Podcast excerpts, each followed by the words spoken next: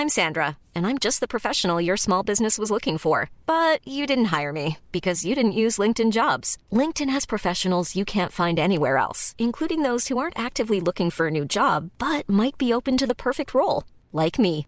In a given month, over 70% of LinkedIn users don't visit other leading job sites. So if you're not looking on LinkedIn, you'll miss out on great candidates like Sandra. Start hiring professionals like a professional. Post your free job on linkedin.com/people today. Ich muss jetzt mal ganz kurz ehrlich mit euch sein und mir auch was eingestehen. Es gibt echt viele Dinge in meinem Leben, bei denen ich absolut unstrukturiert bin. Aber die Nummer eins sind meine Finanzen. Ohne Witz.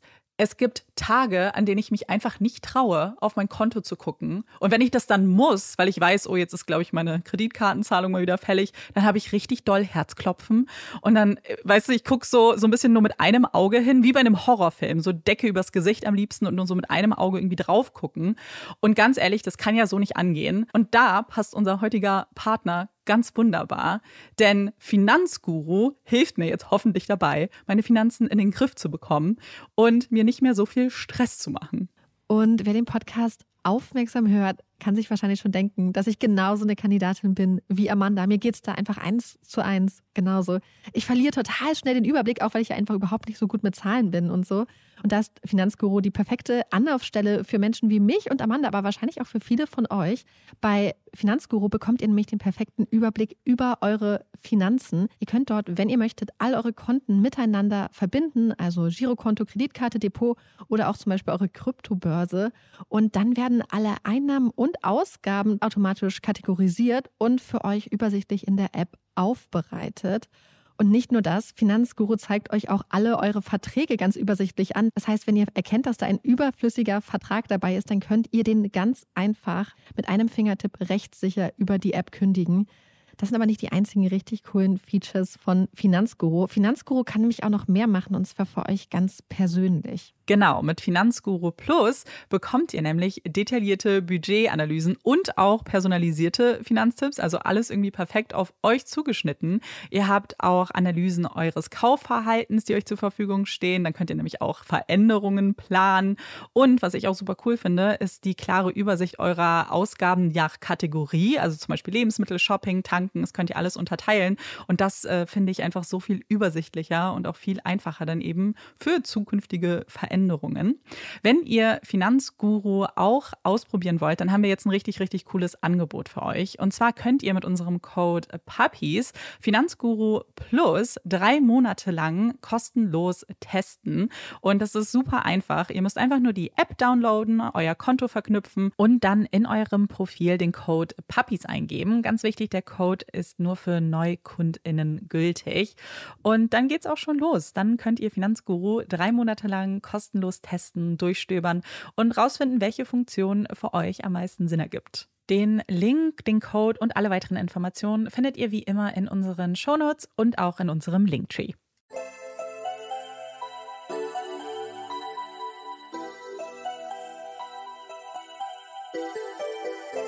Herzlich willkommen bei Puppies in Crime, unserem True Crime Podcast. Ich bin Marike.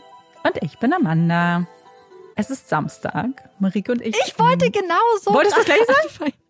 Ich hatte kurz überlegt. Und dann war der erste, das erste Wort, was in meinen Kopf kam, war wirklich, also die ersten Worte war, wäre gewesen, es ist Samstag. Ja, Olaf ist, stimmt auch zu. Ihm, bei ihm wäre es genauso gewesen. Ja, Olaf auch. Also wir, das ist einfach so naheliegend, dass man an einem Samstag dann erstmal sagt, dass Samstag ist. Und natürlich würde danach kommen, ja. was das Wetter ist. Das Problem ist, ich sehe das Wetter gar nicht, weil ich bin in meinem Schlafzimmer und ich habe die Rollos noch runter. Es könnte alles oh. gerade draußen passieren. Und ich habe keine es Ahnung. Ist nicht, es ist nicht so früh, möchte ich dazu sagen. True. Also Olaf und ich waren vorhin eine Runde draußen und es war frisch. Das kann ich sagen war nicht ganz so warm. Aber ich mag ja Herbst total gerne. Das, was ein bisschen schade ist, finde ich, dass mittlerweile die bunten Blätter teilweise schon so ein bisschen weg sind und die Bäume doch mhm. eigentlich alle ziemlich blätterlos sind. Das finde ich ein bisschen ja. schade.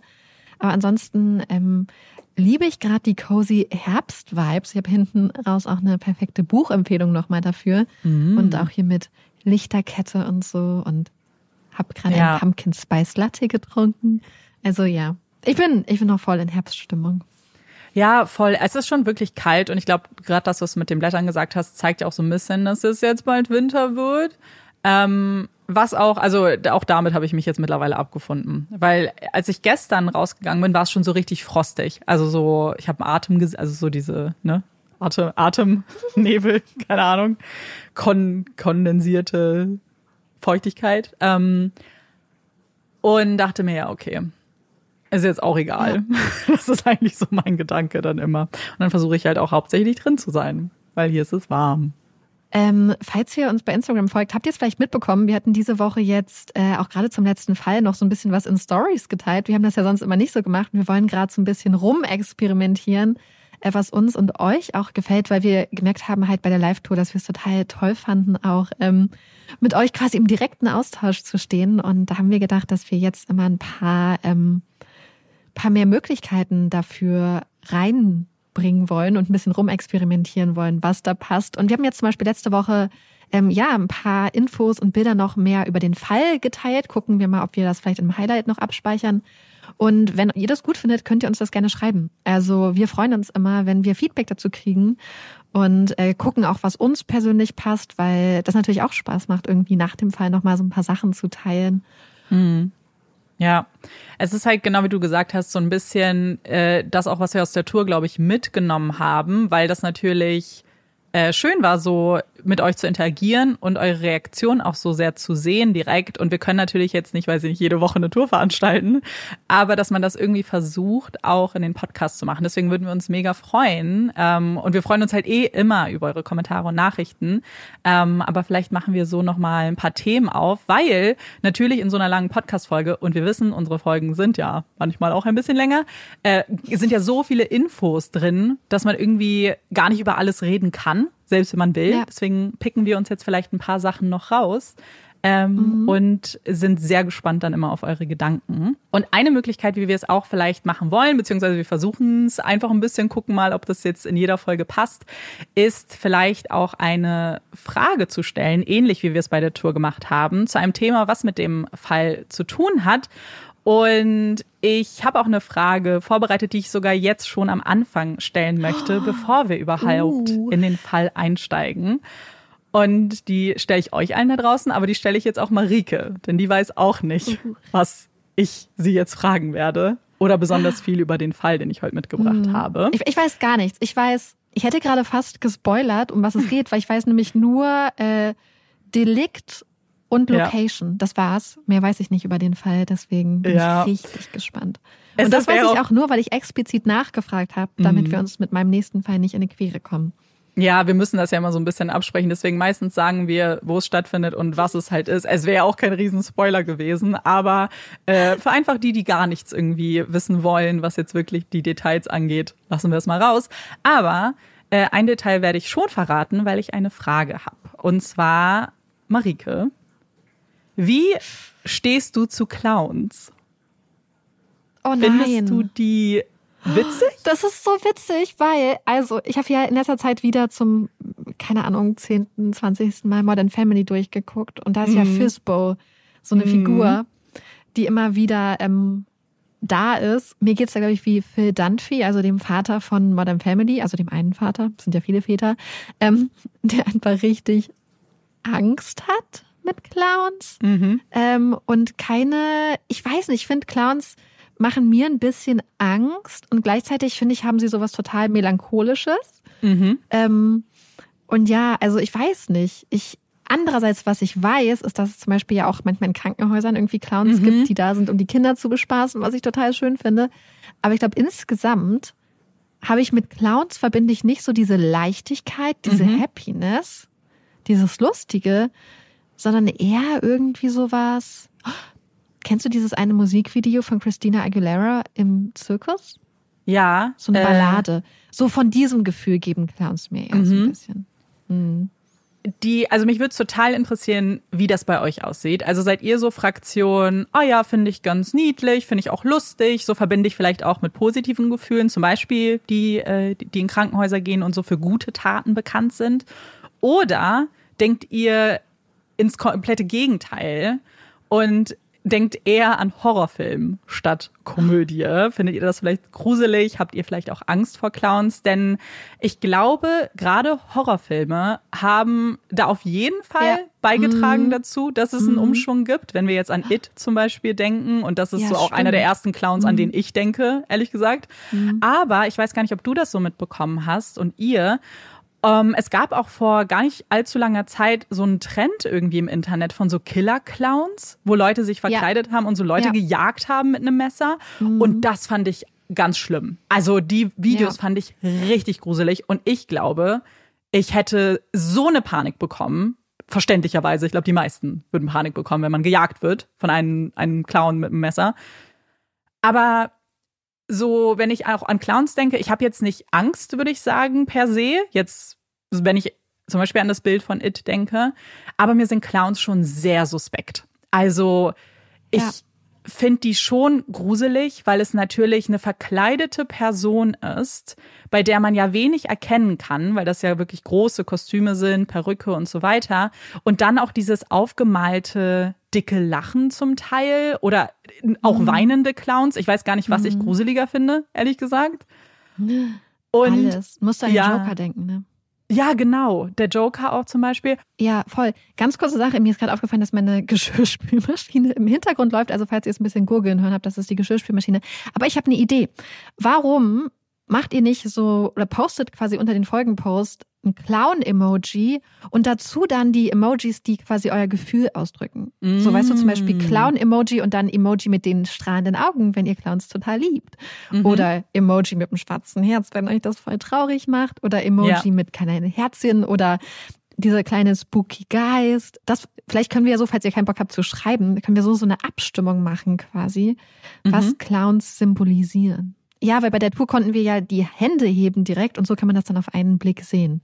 Mhm. Das würde mich sehr interessieren. Ja. Mhm.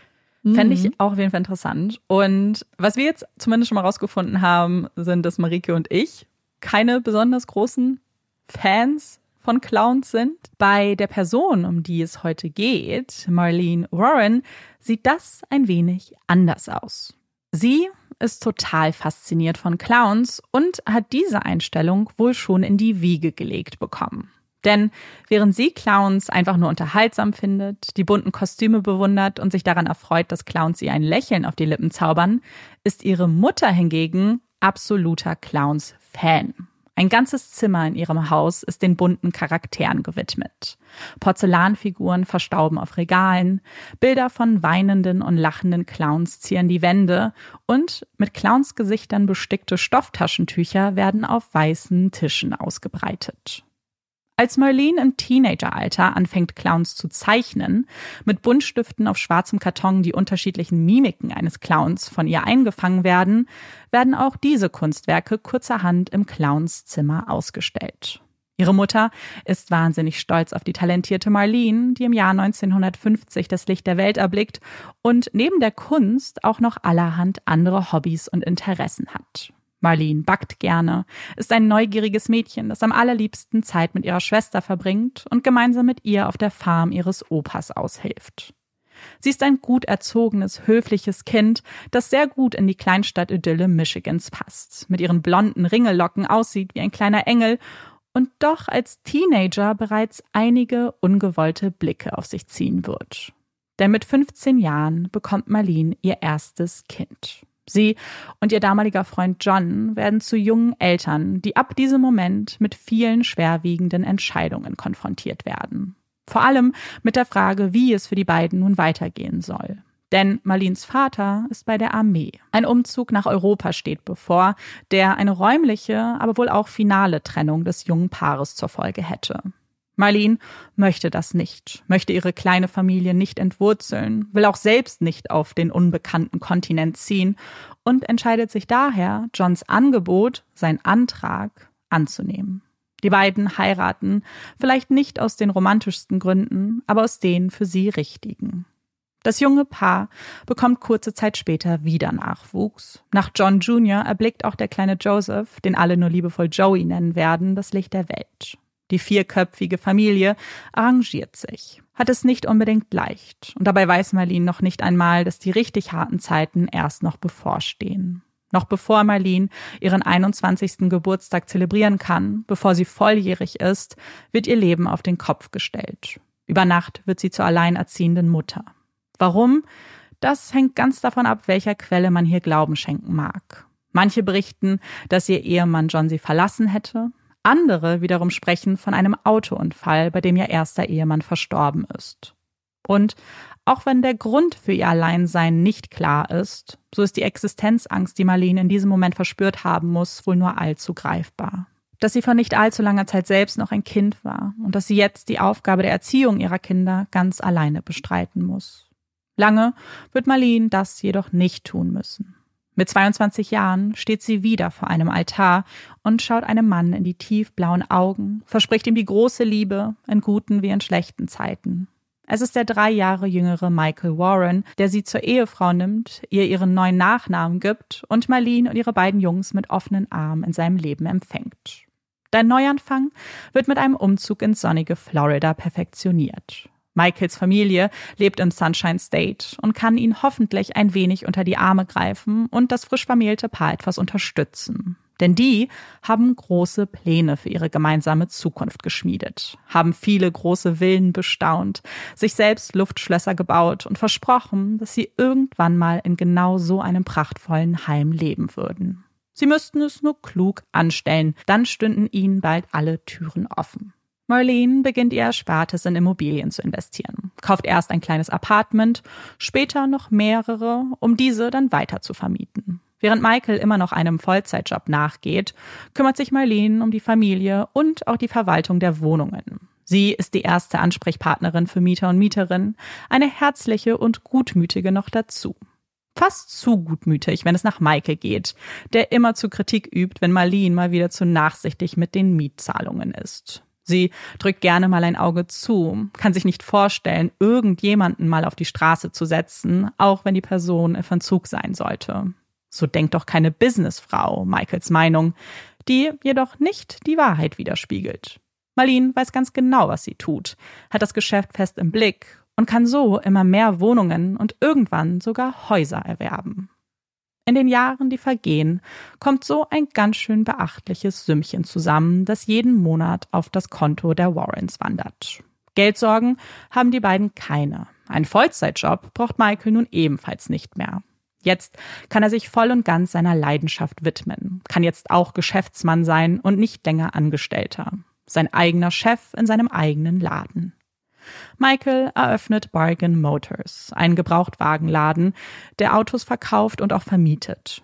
Neben Pferdestärken ist Michael aber auch großer Fan von echten Pferden, von denen, die an Rennen teilnehmen und ihren Besitzern etwas einbringen, wovon Michael ebenfalls großer Fan ist, und zwar Geld. Geld, das er ganz nach Belieben ausgeben kann, wovon die beiden nun zuhauf haben. Denn mittlerweile besitzt das Paar 20 Immobilien, hat eine klare Aufgabenverteilung, die vorsieht, dass sich Marlene um diese kümmert, mit etwas Unterstützung ihres Sohns Joey, und Michael seinen Alltag bei Bargain Motors, seinem Herzstück, verbringt. Dem Paar geht es finanziell sehr gut und so können sie sich nun auch ihren eigenen Traum von der perfekten Immobilie erfüllen. Sie kaufen ein Stück Land in Wellington, einer harmonisch wirkenden Stadt nördlich von Miami und nahe der Residenzen vieler prominenter Persönlichkeiten wie Bill Gates oder Bruce Springsteen. Man spricht gerne von der Wellington Bubble, einer Kuppel, die über die Stadt gelegt wird, die sie in Sicherheit wiegt, bei der man das Gefühl hat, ein Teil von einem illustren Club zu sein, in den andere nur von außen hineinblicken können. Und so exklusiv wie das klingt, ist es auch. Ihr Haus befindet sich im Aero Club, einer privaten Wohnsiedlung, deren Besonderheit eine eigene Landebahn ist, die sich hinter den Häusern befindet und von den privaten Flugzeugen und Helikoptern der Anwohner genutzt wird.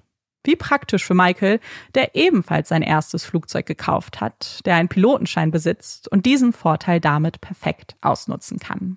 Die anderen Annehmlichkeiten ihres neuen Heims nutzt er dagegen weniger. Denn das große weiße Haus in dieser aufregenden Lage kommt mit allerhand inkludierten Sonderleistungen daher. Einladungen zu Teepartys im Country Club, ausufernde Businessgespräche bei einer schönen Partie Golf oder Einladungen von Nachbarn zum Barbecue, bei denen der Dresscode große Hüte und Pastellfarben vorschreibt. Michael will nichts von alledem wissen und mutiert damit schnell zu einem kleinen Außenseiter. Anders als Marlene, die gerne Smalltalk betreibt, Cupcakes für die anderen backt und das gute Porzellan auspackt, wenn Besuch ansteht. Sie wird von allen schnell ins Herz geschlossen und damit bekommt Michael automatisch auch einen kleinen Platz in den Gedanken der Nachbarn und Nachbarinnen. Schließlich gehört er ja zu Marlene. Die beiden sind ein schönes Paar, unterstützen den jeweils anderen bei der Umsetzung der eigenen Träume und Wünsche, hocken nicht immer aufeinander, sondern lassen dem jeweils anderen auch Freiräume. Das ist doch wundervoll. Gegensätzlich zu sein muss doch nichts Schlechtes sein. Das sind die positiven Stimmen, die man im Aero Club vernimmt. Der Blick von außen auf eine Familie, die sicherlich auch Platz in der Serie Desperate Housewives finden könnte.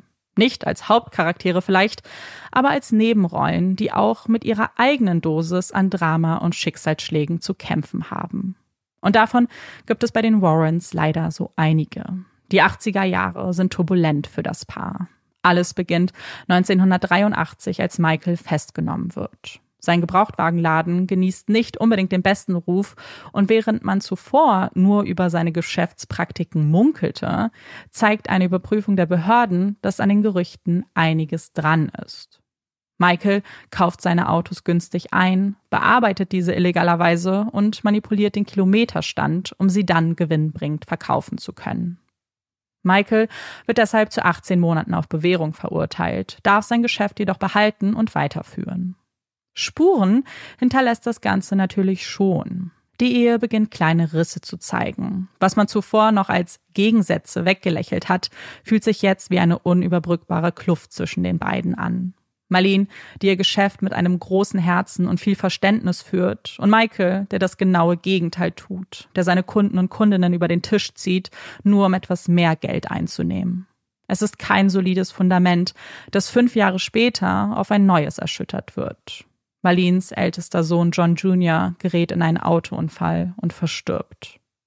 Das Herz der liebevollen Mutter bricht in viele winzig kleine Teile. Es ist die wohl schlimmste Zeit im Leben von Marlene.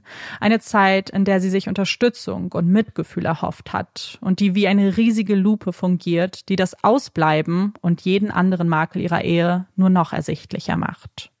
Ist sie wirklich noch glücklich mit Michael? Haben ihre unterschiedlichen Interessen einen Keil zwischen sie getrieben? Oder waren sie einfach immer schon zu unterschiedlich? Der aufbrausende Michael, der gerne laut wurde, der nach jedem Streit zeterte und seine Frau verfluchte und ihr den Tod wünschte. Und die sensible, einfühlsame Marlene, die sich alles immer etwas zu sehr zu Herzen nahm. Wäre es an der Zeit, über ein Ende ihrer Beziehung, über Scheidung nachzudenken? Oder sollte sie kämpfen für ihre Liebe, für das Glück, das sie sich doch gemeinsam aufgebaut haben. Der 26. Mai 1990 ist ein mit Sonnenstrahlen gefüllter Samstag, den viele Menschen bereits mit vielen Plänen für den Tag gefüllt haben. Es ist das Memorial Day Weekend, ein verlängertes Wochenende, das mit Paraden, Barbecues und Familientreffen gefüllt wird. Ein Wochenende voller Spaß und Freude, eine Zeit, in der man neue Erinnerungen mit seiner Familie schaffen möchte. Das ist auch der Plan im Hause Warren. Während Marlene in der Küche steht und das Frühstück vorbereitet, sitzt ihr Sohn Joey mit ein paar seiner Freunde im Wohnzimmer. Seine Freude ist aber ein kleines bisschen getrübt, da sich der 21-Jährige das Bein gebrochen hat und ein dicker blauer Gips viele der aufregenden Aktivitäten seiner Clique für ihn unmöglich macht. Doch bei dem Duft der vielen Köstlichkeiten, die seine Mutter gerade für ihn vorbereitet, scheint der Schmerz des kaputten Beins schnell vergessen und wird ersetzt durch Vorfreude auf das köstliche Mahl, das ihnen bevorsteht. Noch bevor der Tisch final gedeckt werden kann, man sich die Bäuche vollschlägt und den Tag ausgiebig genießen möchte, klingelt es an der Tür des Weißen Hauses mit zwei Palmen als Empfangskomitee.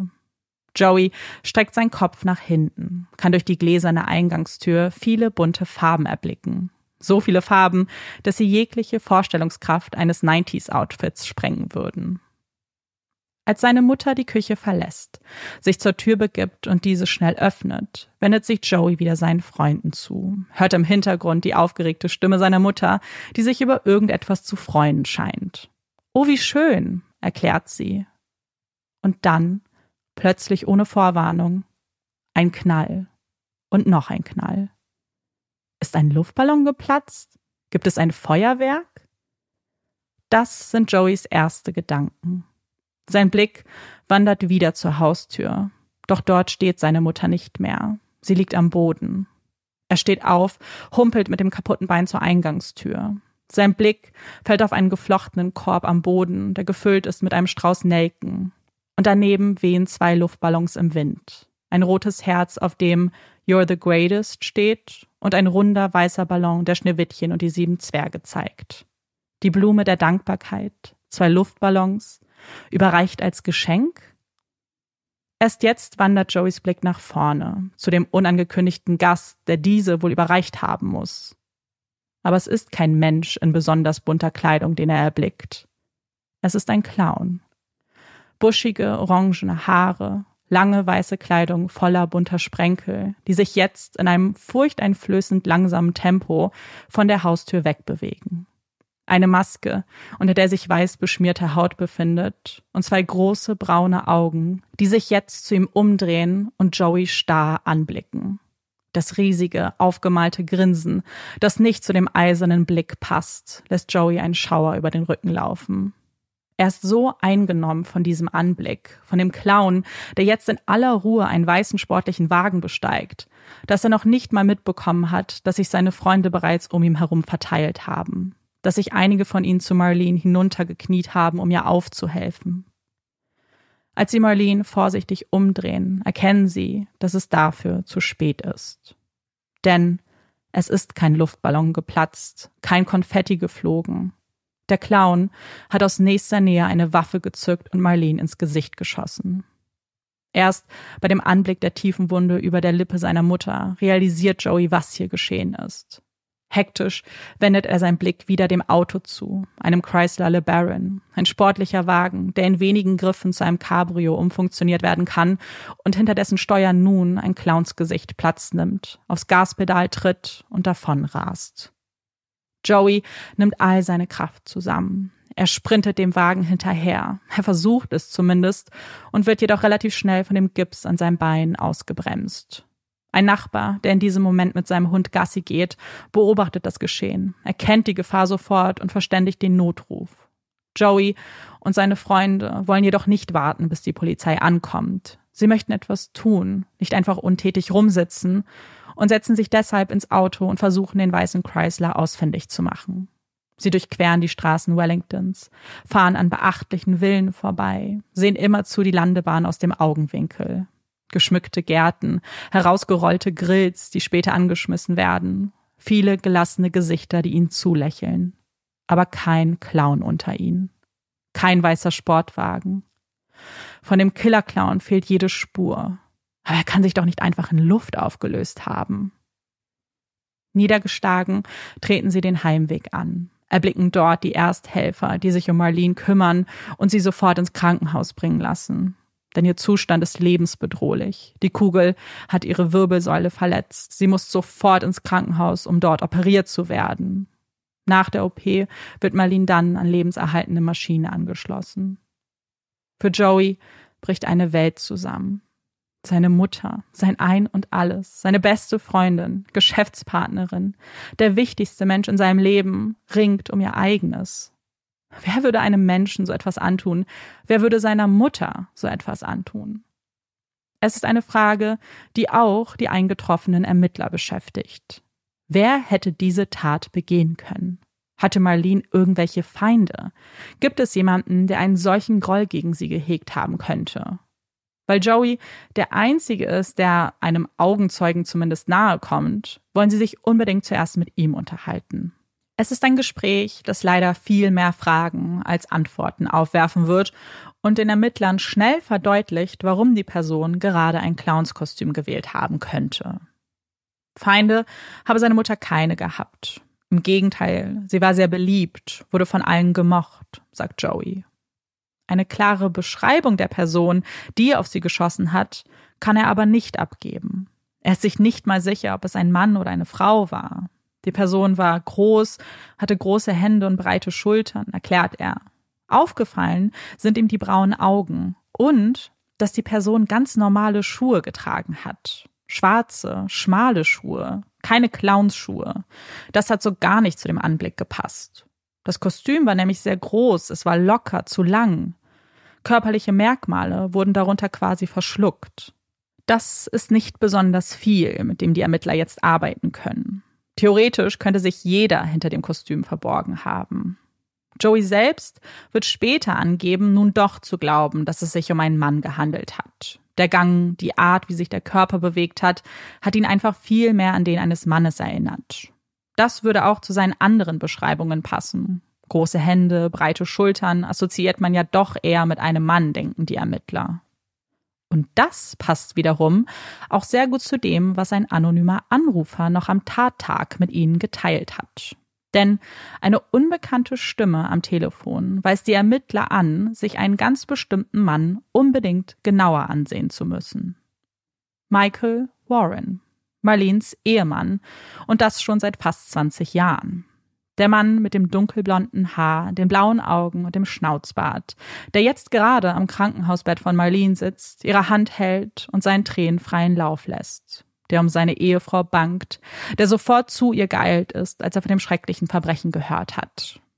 Warum er? Als Ehemann von Marlene hat er so oder so auf der Liste möglicher Verdächtiger gestanden. Wenn ein Mord begangen wird oder in diesem Fall versucht wird, dann schaut man sich natürlich zunächst im engsten Kreis der Familie um. Ehemänner, die Ehefrauen töten, sind leider kein Einzelfall. Hätte Michael aber Grund gehabt, seine Frau zu töten? Wenn man im Handbuch möglicher Motive blättert, gäbe es da auf jeden Fall einige, die auf ihn zutreffen würden. Die Ehe der beiden war nicht mehr das, was sie mal war. Die beiden führten ihre Leben getrennt voneinander, hatten kaum noch Gemeinsamkeiten und Marlene hatte in der vergangenen Zeit immer häufiger den Wunsch geäußert, sich von ihm zu trennen. Na, dann hätten sie sich ja scheiden lassen können, würde man jetzt annehmen. Das ist ja nicht direkt ein Grund, jemand anderen zu töten. Und im Normalfall sollte das auch keiner sein. Wir wissen jedoch, dass es durchaus schon oft genug als Grund gereicht hat. In diesem Fall spielt aber auch ein anderer Faktor eine Rolle, der ebenfalls nur allzu bekannt aus anderen Kriminalfällen ist. Geld. Denn alle Immobilien, also das, was ihnen den Großteil ihrer Einnahmen ermöglicht, läuft auf Marleens Namen. Bei einer Scheidung wäre sie sehr viel besser weggekommen als Michael, der sein Geschäft, sein Gebrauchtwagenladen, nicht immer auf legalste Weise geführt hat. War das also möglicherweise sein Motiv? Hat er Marlene deswegen getötet? Nein. Michael kann nicht der Clown gewesen sein, der eine Waffe, ein 38er Kaliber gezückt und den Schuss abgefeiert hat. Er war zum Tatzeitpunkt mit Freunden unterwegs zu einem Pferderennen. Es ist ein wasserdichtes Alibi.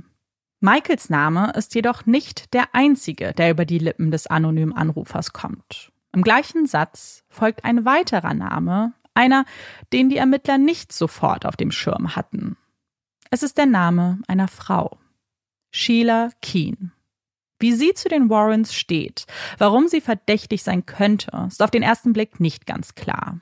Die Ermittler finden schnell heraus, dass sie eine Geschäftspartnerin von Michael ist. Sheila und ihr Ehemann Richard kümmern sich um Autos, die nicht abbezahlt werden können und daher zurück zu ihrem ursprünglichen Verkäufer gebracht werden. Sie arbeiten schon lange für Michael, waren eine Art Dreiergespann, aus dem sich Richard irgendwann herausgelöst hat, was möglicherweise auch mit der Trennung von Sheila zu tun haben könnte. Nur einige Monate zuvor hatte sich das Ehepaar getrennt. Sheila hatte häusliche Gewalt als Grund angeführt, war aus ihrem Familienheim ausgezogen und hatte ein Apartment, dessen Miete von Michael bezahlt wurde, bezogen. Ein Ort, an dem Michael ein- und auszugehen schien. Zumindest hatten Sheilas neue Nachbarn lange Zeit angenommen, dass er ihr Ehemann gewesen wäre. Und das waren nicht die einzigen Unterstellungen dieser Art. Dass Sheila und Michael eine Affäre haben könnten, war immer wieder Bestandteil der Gerüchteküche von Wellington. Darauf angesprochen, streiten sowohl Sheila als auch Michael jegliche romantische Beziehung ab. Sie arbeiten einfach nur zusammen. Sie verstehen sich gut. Ist ja klar, dass jeder sofort denkt, dass da was laufen muss. Männer und Frauen können ja nicht einfach nur befreundet sein. Was Sheila an diesem Vormittag gemacht hat? Sie war unterwegs, hatte sich ein paar Autos angesehen und noch etwas gearbeitet. Bezeugen kann das leider niemand. Und obwohl das kein sicheres Ausschlusskriterium ist, können die Ermittler zu diesem Zeitpunkt kein wirkliches Motiv entdecken, das Sheila verdächtig machen würde. Und ein paar Gerüchte reichen da wirklich nicht aus. Zwei Tage nach der Tat verändert sich dann alles. Für die Ermittler, die nun einen neuen Tatbestand verfolgen, und für Marleens Familie, die dabei zusehen muss, wie die Maschinen abgestellt werden und sie ihre Mutter, Ehefrau, Tochter für immer gehen lassen müssen. Die noch so gehofft haben, ihr herzliches Lachen ein letztes Mal vernehmen zu können. Die in ihre sonst so strahlenden Augen blicken wollten, ihre herzlichen Umarmungen ein letztes Mal genießen wollten und sich nun von dieser Vorstellung verabschieden müssen. Marlene ist tot. Und ihrer Mutter kreisen seit Tagen nur noch dieselben Worte im Kopf herum. Es waren Worte ihrer Tochter, die sie vor nicht allzu langer Zeit an sie gerichtet hat. Sie hat gesagt, Mama, wenn mir mal was passiert, dann war er es. Er. Sie meinte ihren Ehemann. Michael war es. Das hatte Marlene ihnen selbst zu ihrer Lebzeit anvertraut. Und doch kann er es nicht gewesen sein. Das wissen die Ermittler, die jetzt an einem Mordfall arbeiten, der sie so schockiert wie kein zweiter. Diese Tat, das kaltblütige Vorgehen einer Person, die sich ein Clownskostüm übergezogen hat, um die eigene Identität zu verschleiern, die ruhig eine Waffe gezogen hat, ohne Hemmungen schoss. Das muss doch eine emotionale Tat gewesen sein. Es war kein Raubmord, kein brutaler Überfall. Es war ein kalkulierter Plan, der hier in die Tat umgesetzt wurde. Eine wildfremde Person passt so gar nicht in das Bild dieser Durchführung. Michael hingegen zu 100 Prozent. Je mehr sie sich mit ihm beschäftigen, und das tun die Ermittler, obwohl er ein Alibi hat, umso mehr schreit ihr Instinkt, brüllt, dass er der Einzige ist, der ein wirkliches Motiv hätte. Sie erfahren von Bekannten von Michael, dass er sogar schon mehrfach, im Scherz natürlich, gesagt hätte, dass er seine Frau am liebsten umbringen würde. Nach einem ihrer mittlerweile regelmäßig vorkommenden Streits war er zu ihnen geeilt und hatte ihnen 10.000 Dollar geboten, wenn irgendjemand von ihnen Marlene aus dem Weg räumen würde.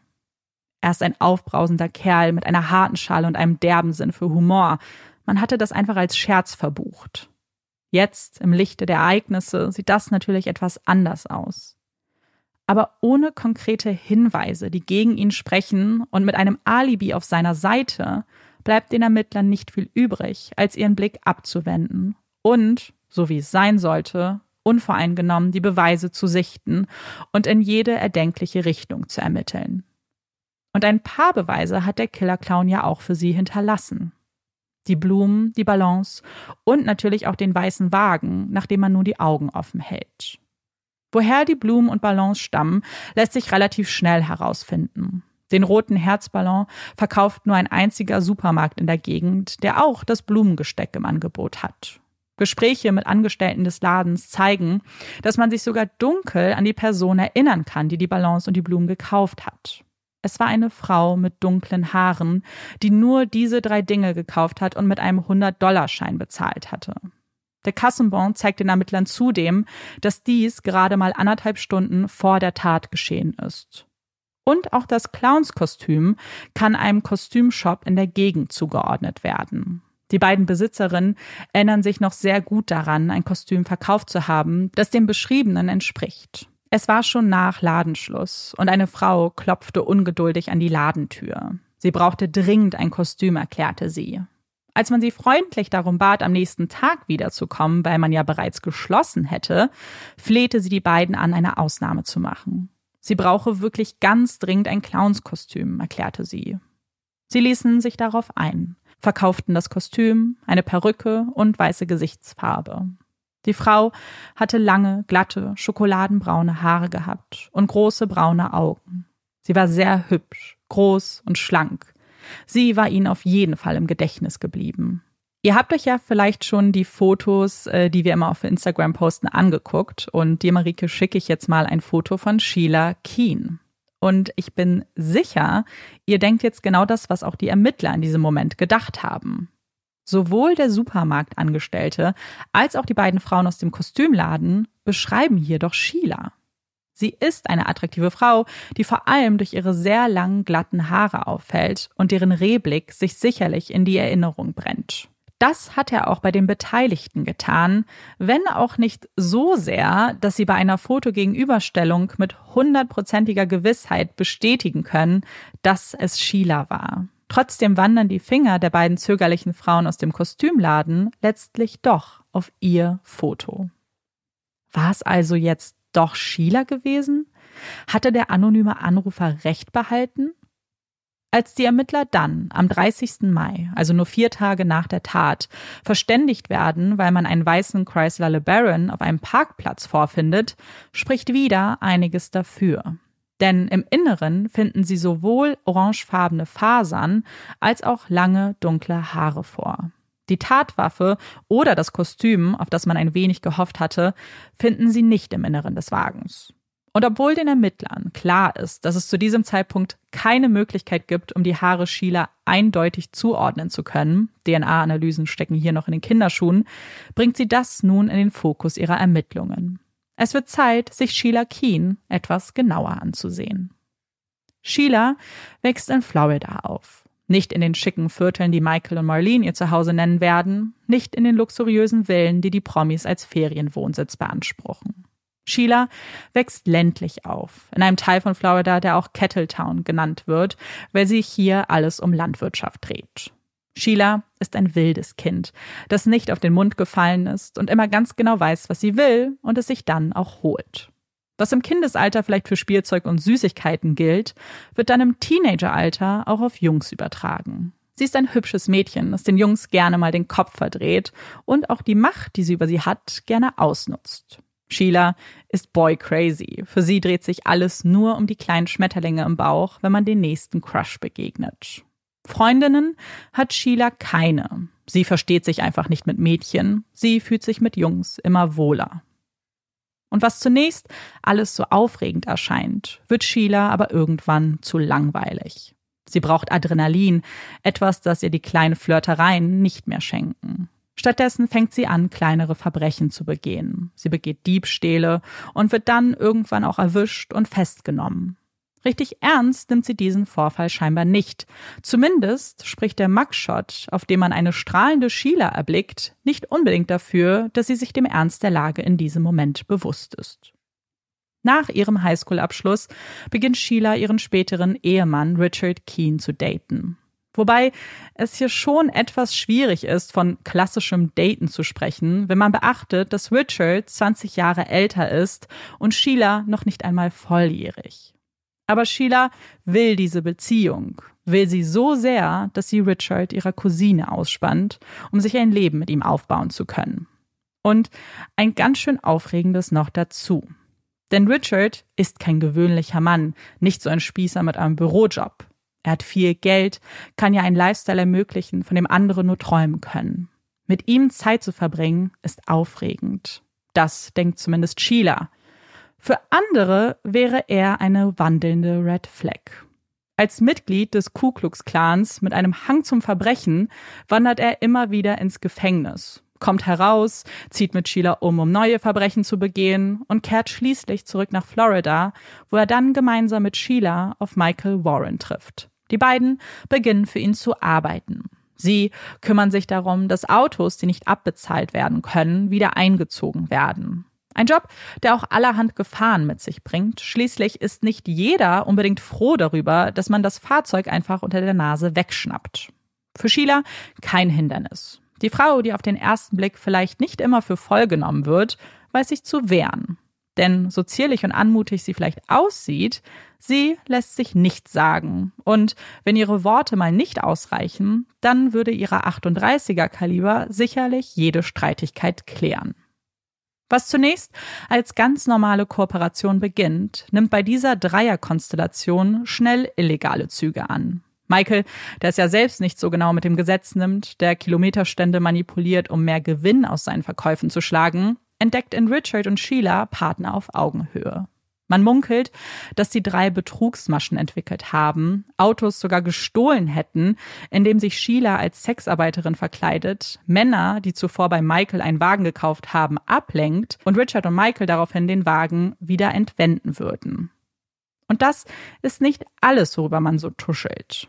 Es sind Stimmen, die zunächst leise von einer möglichen Affäre zwischen Sheila und Michael berichten und dann immer lauter werden, als Richard aus diesem Dreiergeflecht verschwindet und sich Sheila irgendwann sogar trennt. Es sind Gerüchte, die sie selbst als solche abgetan haben, den Ermittlern bei ihrem ersten Gespräch versichert haben, dass da nichts dran wäre. Gerüchte, die sich mittlerweile jedoch wie Fakten anfühlen. Denn es sind nicht nur Sheilas Nachbarn, die Michaels ständiges Kommen und Gehen beobachten. Auch ihre gemeinsamen Kollegen sind sich sicher, dass die beiden eine Affäre haben. Sie hätten nicht einmal einen wirklichen Hehl daraus gemacht, haben ganz offen geflirtet und einer hätte sie sogar beim Geschlechtsverkehr im Büro beobachtet. Auch Michaels Mutter war aufgefallen, wie viel Zeit ihr Sohn mit Sheila verbringt. Eine Frau, die nicht seine Ehefrau ist. Sheila hatte die Familie oft zu Pferderennen begleitet und als es Michaels Mutter irgendwann zu bunt wurde, fragte sie sie einfach geradeaus, Liebst du meinen Sohn? Sheila bejahte. Michaels Antwort auf dieselbe Frage fiel hingegen etwas anders aus. Ich liebe nur mich. Dass Sheila mehr als eine flüchtige Bekannte, eine reine Arbeitskollegin ist, scheint langsam klar zu werden. Und langsam scheinen sich auch die Puzzlestücke dieses Falls immer mehr zusammenzufügen. Als die Ermittler dann auch noch herausfinden, wem der weiße Chrysler gehört, scheinen sie der Wahrheit noch ein Stück näher zu kommen. Denn bei der Überprüfung des Kennzeichens stellt sich heraus, dass der Wagen auf einen Konkurrenten von Michael zugelassen ist, auf eine Firma namens Payless, die genau wie er Gebrauchtwagen verkauft und auch vermietet. Die beiden Firmen waren im stetigen Konflikt, buhlten um dieselbe Zielgruppe und Streitthema Nummer eins war, dass Michael in diesem Kampf nicht immer zu fairen Mitteln griff. Wie auch in diesem Fall, so scheint es. Denn das Paar, das den weißen Chrysler LeBaron gemietet hatte, hatte fälschlicherweise bei Michael angerufen, um sich zu erkundigen, wohin sie den Wagen zurückbringen müssten. Statt den Irrtum zu korrigieren, bat Michael das Paar darum, ihn einfach vor seinem Laden abzustellen. Sie sollten einfach den Schlüssel stecken lassen, er würde sich schon darum kümmern. Den Ermittlern erklärt Michael dann auf ihre Anfrage, dass der Wagen dort nicht gewesen wäre, dass ihn wohl irgendjemand gestohlen haben muss. Aber war das wirklich nur ein Versehen? War das alles nur ein großes Missverständnis? Nicht ganz. Denn als das Paar das Telefonbuch geöffnet hatte, erblickten sie dort eine riesige Werbeannonce, die in großen Lettern Payless abgedruckt hatte. Es war aber keine Werbung für den Anbieter mit diesem Namen, sondern für Michaels Bargain Motors, auch wenn der Name nur deutlich kleiner weiter unten abgedruckt wurde. Dass man hier auf den ersten Blick annehmen würde, dass es sich um die Telefonnummer von Payless handelt, scheint also nicht unwahrscheinlich. War das nur eine weitere von Michaels Tricksereien oder steckt hier viel mehr dahinter? Hatte Michael auf genau so eine Möglichkeit gehofft? Hatte der Umstand, dass dieser Wagen plötzlich vor seiner Tür abgestellt wurde, einen Plan losgetreten? Ein Plan, Marlene zu töten? Ein Plan, den er nicht mal selbst ausführen musste? Denn damit verdichten sich nun die Hinweise gegen eine Person und nicht gegen Michael, sondern gegen Sheila. Die Beschreibungen des Verkaufspersonals, die langen Haare im Auto, der anonyme Anrufer. Auch wenn Joey selbst überzeugt davon war, dass es ein Mann gewesen ist, spricht in diesem Moment alles dafür, dass diese Tat von einer Frau begangen wurde. Von keiner geringeren als Sheila Keen. Mit diesen Indizien im Gepäck beantragen die Ermittler einen Durchsuchungsbeschluss für Sheilas Apartment, der ihnen auch wenig später gewährt wird. Sie durchsuchen die kleine Wohnung, durchstöbern Dokumente, nehmen Proben aus dem Schlafzimmer und Badezimmer. Konkrete Hinweise auf ihre Beteiligung können sie in der Wohnung jedoch nicht finden. Bis auf ein paar orangefarbene Fasern, die eine kleine Euphorie aufkommen lassen, finden die Ermittler rein gar nichts. Und obwohl ihr Bauchgefühl ihnen so eindeutig klar macht, wer für den Mord verantwortlich ist, reicht das alles nicht, um Sheila oder Michael offiziell anzuklagen. Und obwohl einige Menschen dem Instinkt der Ermittler glauben, stellt sich einer ganz bewusst dagegen. Joey. Er glaubt nicht, dass der Mann, der die einzige Vaterfigur ist, die er in seinem Leben hatte, zu einer solchen Tat fähig wäre. Und auch Sheila traut er das nicht zu. In dem Versuch, Michaels Namen reinzuwaschen, besucht das Vater-Sohn-Duo eine Radioshow, in der Joey erklärt, er wäre schockiert, wenn es Sheila gewesen wäre.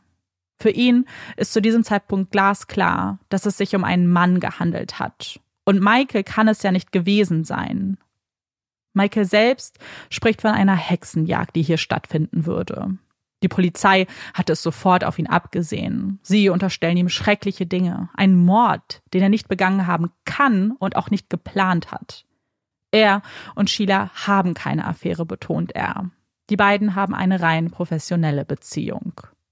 Auch wenn die Ermittler verstehen können, dass Joey an der einzigen Vertrauensperson, die er noch hat, festhalten möchte, können sie seiner Einschätzung nicht folgen. Mit jeder Handlung, mit jedem Gespräch, das sie führen, scheint es nur noch wahrscheinlicher, dass Michael und Sheila hinter der Tat stecken. Ein Anwalt der Familie, der Joey vor einiger Zeit vertreten hat, berichtet den Ermittlern von einem kuriosen Gespräch, das zwischen ihm und Michael stattgefunden hat. Es war kurz nach dem Prozess. Joey wurde soeben freigesprochen und alle waren unglaublich erleichtert. Sie stießen auf den Erfolg an und Michael bat den Anwalt um ein persönliches Gespräch. Er hätte da mal eine Frage, reine Neugier natürlich. Wenn ein Ehemann seine Ehefrau töten würde, würde er dann immer noch etwas erben? Der Anwalt, der oft mit allerhand juristischen Szenarien bombardiert wird, der schon zig Krimis durchspielen musste, antwortete ungehemmt, dass das beim Mord nicht der Fall wäre. Bei einer fahrlässigen Tötung wäre das vielleicht anders. Und, erklärte er lachend, wenn man ganz sicher gehen wollen würde, dann müsste man einfach sicherstellen, dass man nicht erwischt wird. Einen perfekten Mord gibt es nicht, aber wenn man nah drankommen will, dann würde man sich einfach verkleiden müssen, zum Beispiel als Clown. Wenn man die Person nicht erkennen kann, kann sie auch schlecht verurteilt werden. Es ist ein Gespräch, das damals nicht wirklich für Aufmerksamkeit gesorgt hat. Etwas, das man als etwas ungewöhnlicher Smalltalk abgespeichert hätte und wahrscheinlich auch niemals rausgekramt hätte. Wäre nicht die Ehefrau dieses Mannes getötet worden und das von einem Clown? Hatte der Anwalt etwa eine Anleitung an Michael weitergegeben? Hatte er ihm unbewusst geholfen? Marlene hatte doch Angst vor Michael, hatte sich ihrer Familie sogar anvertraut. War diese Angst nicht unbegründet gewesen? Hat sie geahnt, dass er scheinbar seit längerem mit dem Gedanken gespielt hat, sie zu töten? Es sind Fragen, auf die die Ermittler am liebsten Ja schreien würden, es aber nicht können. Auch wenn Michael das Motiv hat, ist es Sheila, die Indizien zurücklässt. Und Indizien, die immer noch nicht für eine Festnahme reichen. Ein Jahr nach der Tat fahren Sheila und Michael in den Urlaub. Sommer, Sonne, traumhafte Sandstrände auf den Bahamas begrüßen die zwei, die doch angeblich nur Freunde sind und so gar nicht den Anschein danach machen. Bekannte der beiden, die Fotos von dem glücklichen Duo erhalten, leiten diese an die Ermittler weiter, die sich mittlerweile etwas verarscht vorkommen. Nur Kollege und Kollegin und jetzt ein Traumurlaub in trauter Zweisamkeit? Der Druck muss etwas erhöht werden, damit dieser Fall endlich gelöst werden kann. Die Ermittler greifen nun nach jedem Strohhalm und fokussieren sich zunächst mal auf Michaels Geschäft. Dank eines Durchsuchungsbeschlusses ist es ihnen möglich, das ganze Büro auseinanderzunehmen. Und obwohl sie nichts finden können, das ihn mit dem Mord an Marlene in Verbindung bringt, ist dieser Versuch doch irgendwie von Erfolg gekrönt. Denn Michaels Betrügereien haben nach seiner Festnahme in den 80ern nicht aufgehört. Unzählige Dokumente bestätigen, dass Michael seine Kunden und Kundinnen und auch Versicherungen betrogen hat dass er zu viel Geld einforderte, dass er Reparaturen inszenierte, um dann Versicherungsbeträge einheimsen zu können. Es ist eine lange Liste von Vergehen, die Michael vor ein Gericht und dann auch für neun Jahre ins Gefängnis bringen wird. Es ist ein Moment, der viel zu verändern scheint. In Michael, in Sheila, bei den Ermittlern, aber vor allem auch bei Joey. Der hält nicht länger an dem Glauben fest, dass sein Vater unschuldig ist. Er weiß nicht, wem er noch glauben, wem er vertrauen soll. Er hat alles verloren, alles, was ihm wichtig war, und klammert sich an etwas, das ihm vorgaukelt, eine ähnliche Wärme verbreiten zu können, wie es seine Mutter getan hat. Alkohol und andere Drogen vernebeln seine Sinne, betäuben den Schmerz, der sich auch ein Jahr später immer noch wie eine frische Wunde anfühlt. Aus Abhängigkeit werden Depressionen oder vielleicht auch andersrum. Der Übergang fühlt sich fließend an. Es ist eine Zeit, an der Joey zu scheitern scheint, mit kaum noch Lebenswellen einen Tag nach dem anderen bestreitet und sich nur noch an der Hoffnung festklammert, dass es irgendwann Gerechtigkeit für seine Mutter gäbe, dass er irgendwann erfahren wird, wer sie ihm genommen hat. Der Druck steigt. Weniger auf Michael oder Sheila, sondern vielmehr auf die Ermittler, die einfach nicht mehr weiter wissen. Jeder neue Hinweis, der sie erreicht, deutet in die gleiche Richtung, aber reicht nicht aus, um eine offizielle Anklage auszusprechen. Und doch empfinden sie jedes Mal die gleiche Hoffnung, dass der nächste Anruf, der nächste Tipp der alles Entscheidende sein würde. So auch als der Sohn eines ehemaligen Mitarbeiters von Michael die Ermittler kontaktiert, weil sein Vater eine wichtige Information mit ihm am Sterbebett geteilt hätte. Er hatte seinem Sohn anvertraut, dass er wüsse, dass Sheila und Michael einen Plan ausgeheckt hatten, dass es einen zweiten Wagen gegeben hatte, in dem sie das Clownskostüm und auch die Tatwaffe versteckt hätten. Und diesen Wagen haben sie in einem Gewässer versenkt. Er beschrieb seinem Sohn die Stelle ganz genau, und dieser gibt diese Beschreibung natürlich auch an die Ermittler weiter. Als diese dann nach dem Gespräch tatsächlich einen Wagen aus dem Wasser fischen, können die ihr Glück kaum glauben. Bei der Untersuchung des Autos erlischt die Freude schnell. Denn im Inneren können sie nichts finden, das irgendwelche Rückschlüsse auf die Tat erlaubt oder überhaupt darauf hinweist, dass dieser Wagen etwas mit dem Mord an Marlene zu tun hat. Sie begraben ihre Hoffnung, schließen die Akte, die sie so verkrampft offen halten wollten, und schieben sie auf den Stapel, auf den man danach nur noch selten blickt. Der Fall wird zu einem Cold Case. Leben gehen weiter. Für Joey nur noch schwermütig, für die Ermittler voller neuer Fälle und für Michael und Sheila steht bald ein Neuanfang an. Kaum hat Michael seine Gefängnisstrafe abgesessen, ziehen die beiden nach Virginia. 2002 heiraten sie in Las Vegas und aus Sheila Keen wird Sheila Keen Warren. Sie ziehen in ein kleines Haus in einer sicheren Nachbarschaft, werden zu beliebten Anwohnern, die ihre Vergangenheit zurücklassen wollen. Und das in jeder erdenklichen Art und Weise. Sheila hat nicht nur den Nachnamen ihres nun Ehemannes angenommen, sie möchte nun auch mit einem neuen Vornamen angesprochen werden. Ihre neuen Freunde und Freundinnen und Bekannten, ihre Nachbarn lernen sie als Debbie kennen. Debbie, die ihre langen braunen Haare nun blond trägt und so unglaublich glücklich verliebt zu sein scheint. Die beiden schauen sich immerzu mit Herzchenaugen an. Es knistert so sehr, dass die Nachbarn schon neidisch auf das Paar werden. Nicht zu neidisch. Schließlich mag man die beiden sehr. Sie sind so herzlich, veranstalten Grillpartys, sind aufmerksam und interessieren sich für ihre Mitmenschen. Ihr wunderschönes Haus liegt direkt an einem See mit einem eigenen Steg für das Boot der beiden. Was ein tolles Paar, denken sich so einige. Ein Paar, das auch nicht nur Freizeit teilt, sondern auch ein gemeinsames Geschäft eröffnet hat. Purple Cow, so heißt der Fastfood-Laden, in dem man sich Burger und Pommes durch ein Drive-Thru-Fenster aushändigen lassen kann.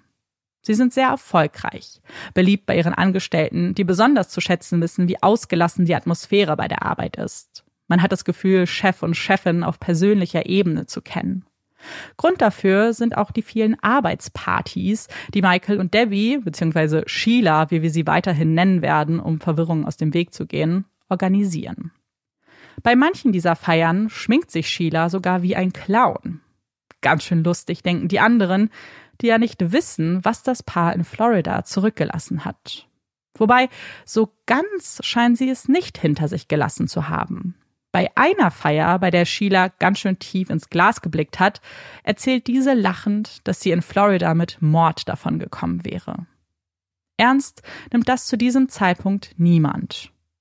Doch das würde sich irgendwann, viele Jahre später, ändern. Es ist September 2017 und Michael und Sheila fahren durch die Straßen ihrer neuen Heimat in Virginia, als plötzlich ein Streifenwagen vor ihnen Halt macht, sie ausbremst und in diesem Moment noch mehr Einsatzkräfte hinter ihnen erscheinen. Bewaffnete Polizisten umzingeln den Wagen, öffnen die Tür der Beifahrerseite und befehlen Sheila auszusteigen. Ihr werden Handschellen angelegt. Die Tür des Streifenwagens wird geöffnet und Sheila darum gebeten, dort Platz zu nehmen. In diesem Moment schaut sie die Polizisten an und stellt nur eine einzige Frage. Wird mein Mann auch festgenommen?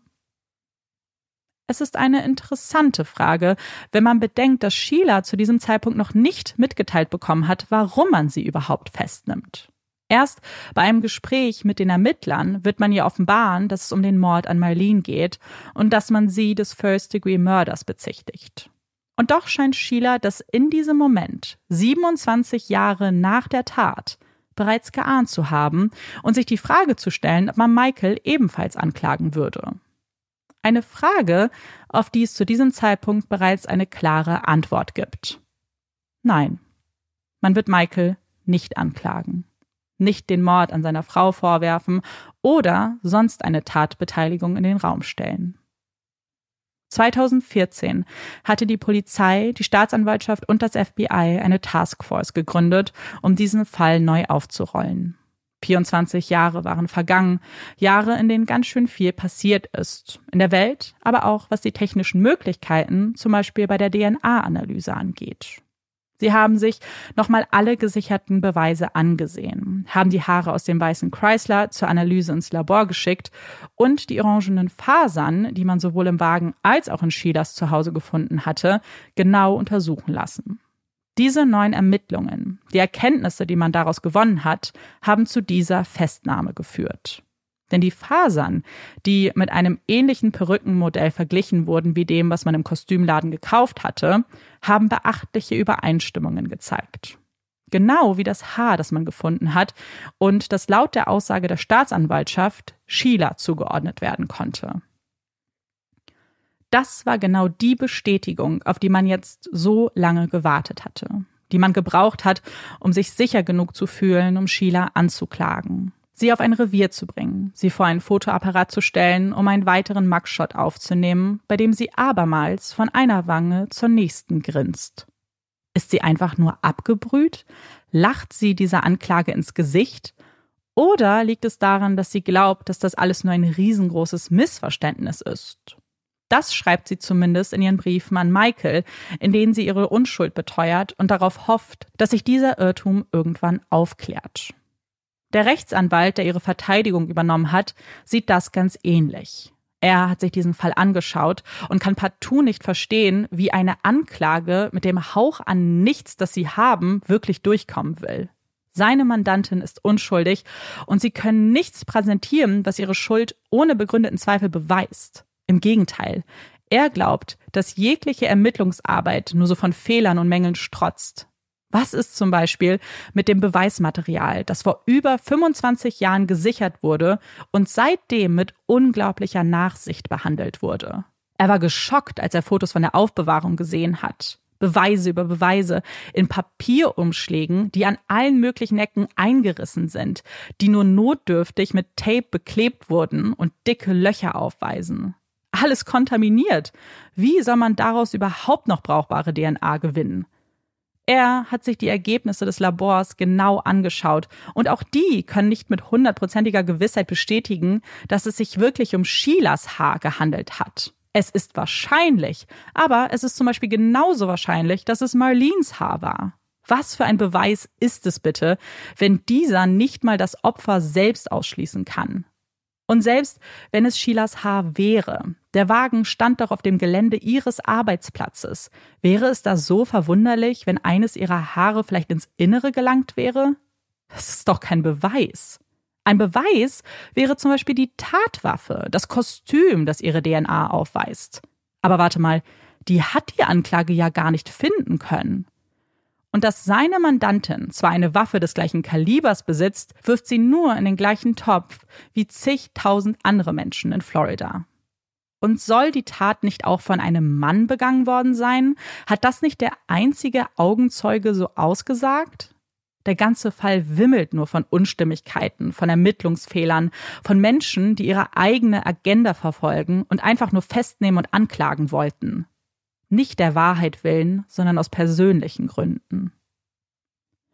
Ein Prozess nach so vielen Jahren vorzubereiten, ist für beide Parteien nicht leicht. Erinnerungen verschwimmen, Zeugen und Zeuginnen sind in der Zwischenzeit verstorben. Und auch wenn die Anklage an die Schuld von Sheila glaubt, sehen sie natürlich auch die Punkte der Verteidigung und müssen sich eingestehen, dass das sicherlich kein einfacher Prozess werden würde. Dass sie zwar eine Indizienkette geschnürt haben, dass die aber durchaus angreifbar ist. Es würde sicherlich kein Zuckerschlecken werden, eine Jury zu überzeugen.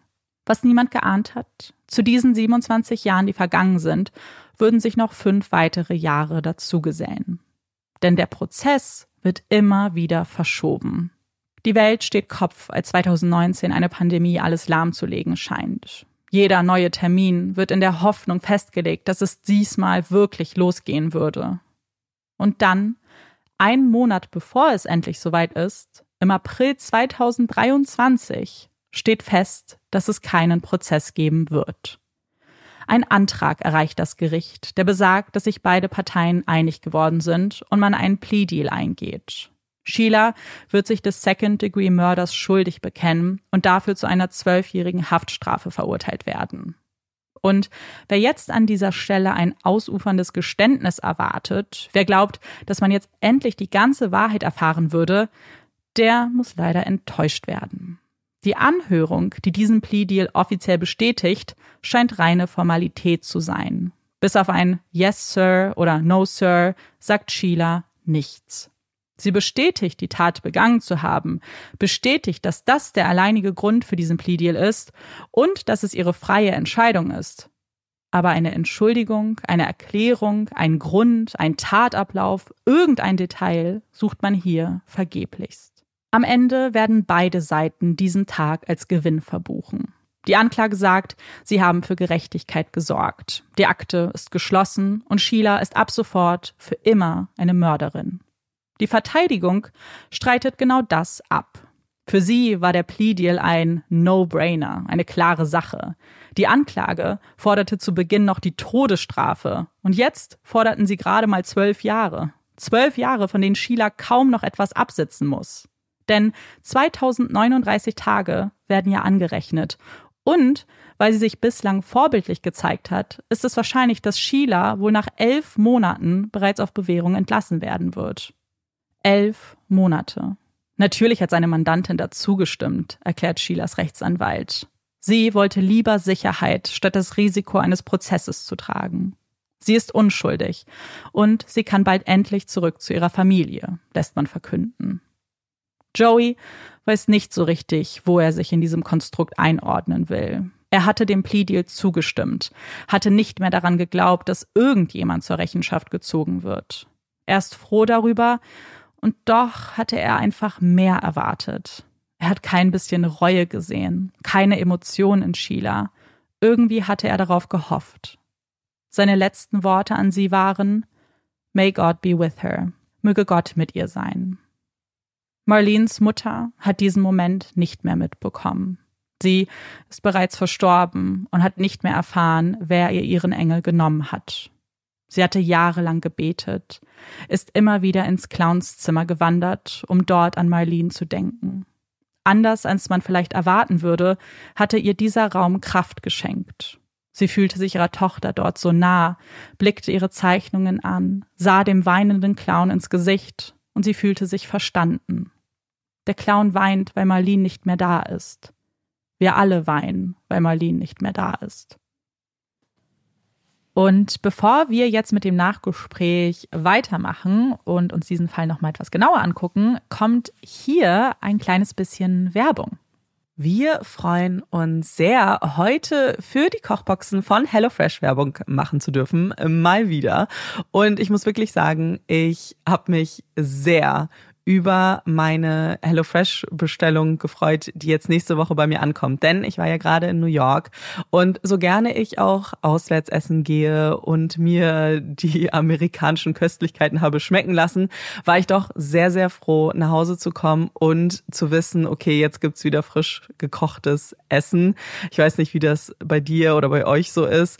Manchmal freue ich mich einfach richtig darauf, irgendwas zu essen, was man vielleicht da auch nicht so bekommt oder was einfach zu Hause ein ganz bisschen besser besser schmeckt. Und da hatte HelloFresh auf jeden Fall wieder richtig viele tolle Rezepte im Angebot. Ihr könnt immer filtern, zum Beispiel nach veganen oder vegetarischen Rezepten. Und was mich ganz besonders gefreut hat, ist ein neues Rezept. Und zwar der panierte Portobello. Ich finde, das klingt richtig gut. Ich liebe Pilze und ich liebe auch alles, was paniert ist. Deswegen war das die perfekte Kombi. Und ich freue mich schon sehr darauf, äh, wenn der dann nächste Woche bei mir ankommt und ich loskochen kann. Ich bin dagegen ein bisschen traurig, weil ich nämlich nächste Woche leider eine Pause einlegen musste, weil ich unterwegs bin, weil ich hatte meine, mein Auge schon auf die frische Sauerteigpinsa mit Aubergine und Paprika geworfen. Seit Wochen, also seitdem ich wusste, dass es an, in der Woche das Rezept gibt, hatte ich eigentlich schon darauf ähm, mich gefreut. Und jetzt muss ich leider pausieren. Andererseits ist es natürlich auch eine coole Sache an HelloFresh. Wir haben es euch schon mal erzählt, man kann die Lieferung total einfach anpassen. Ihr könnt vorher die Woche pausieren. Ihr könnt die Lieferung anpassen, was den Tag angeht, aber auch zum Beispiel, was die Zeit angeht. Also wenn ihr normalerweise zum Beispiel, ich bekomme meine Lieferung immer Mittwoch nachmittags, aber neulich wusste ich, ah, Mittwoch bin ich nicht da, dann habe ich es auf Freitag verschoben. Oder wie jetzt, nächste Woche weiß ich, ich bin die ganze Zeit unterwegs. Deswegen habe ich es dann leider pausiert, aber es macht es halt super flexibel. Ja, das finde ich auch immer super cool. Und wenn ihr jetzt HelloFresh vielleicht auch austesten möchtet, dann benutzt doch gern unseren Code HFPuppies. Das ist HF für HelloFresh und Puppies wie in unserem Namen. Denn mit diesem Code könnt ihr als neue und ehemalige KundInnen sparen. Und zwar bis zu 120 Euro in Deutschland, 130 Euro in Österreich und bis zu 140 Schweizer Franken in der Schweiz. Wir wünschen euch auf jeden Fall ganz viel Spaß beim Ausprobieren, beim Gerichte raussuchen. Und Amanda, ich weiß, dass du die Sauerteigpinsa hast, deswegen wünsche ich dir guten Appetit, wenn du sie isst. Und ich verlange auf jeden Fall ein Foto. Und wie immer, alle weiteren Infos zu HelloFresh, unseren Link und auch den Code findet ihr wie immer bei uns in unseren Show Notes und auch bei unserem Linktree. Und das war's auch schon mit der Werbung. Danke, dass ihr noch äh, dran geblieben seid.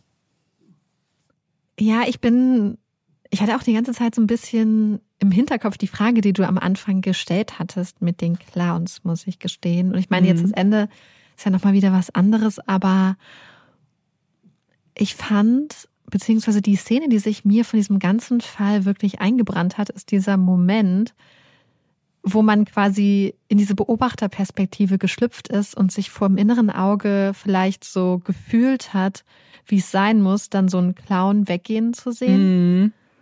Und dieses Gefühl, da geht jetzt ein Clown weg und setzt sich ins Auto und ich werde angeguckt von einem Clown. Ja. Und das ähm, hat sich total bei mir irgendwie als Gefühl so eingebrannt. Mhm. Auch die Vorstellung, dass dieser Clown so langsam gegangen ist, weil das genau das mhm. beschreibt Joey so ganz eindrücklich, dieses Tempo. Wenn man bedenkt, dass der Clown, ich bleibe jetzt erstmal bei Clown, ähm, eine Waffe gezückt hat, kaltblütig aus nächster Nähe einem Menschen ins Gesicht geschossen hat, was immer schon, glaube ich, eine unfassbar brutale Tat ist und dann ganz langsam weggeht und dem Sohn und den anderen jungen Menschen, die da sind, ins Gesicht noch irgendwie blickt und genau ja mhm. weiß, was die Person getan hat, nämlich einen Menschen zu töten. Da gibt's ja keinen, da, da gibt's ja keine Frage. Das finde ich mhm. so eine auch gruselige, aber traumatisierende mhm. und schreckliche Vorstellung. Am helllichten wie ein Horrorfilm. Mhm. Ja. Wie ein Horrorfilm.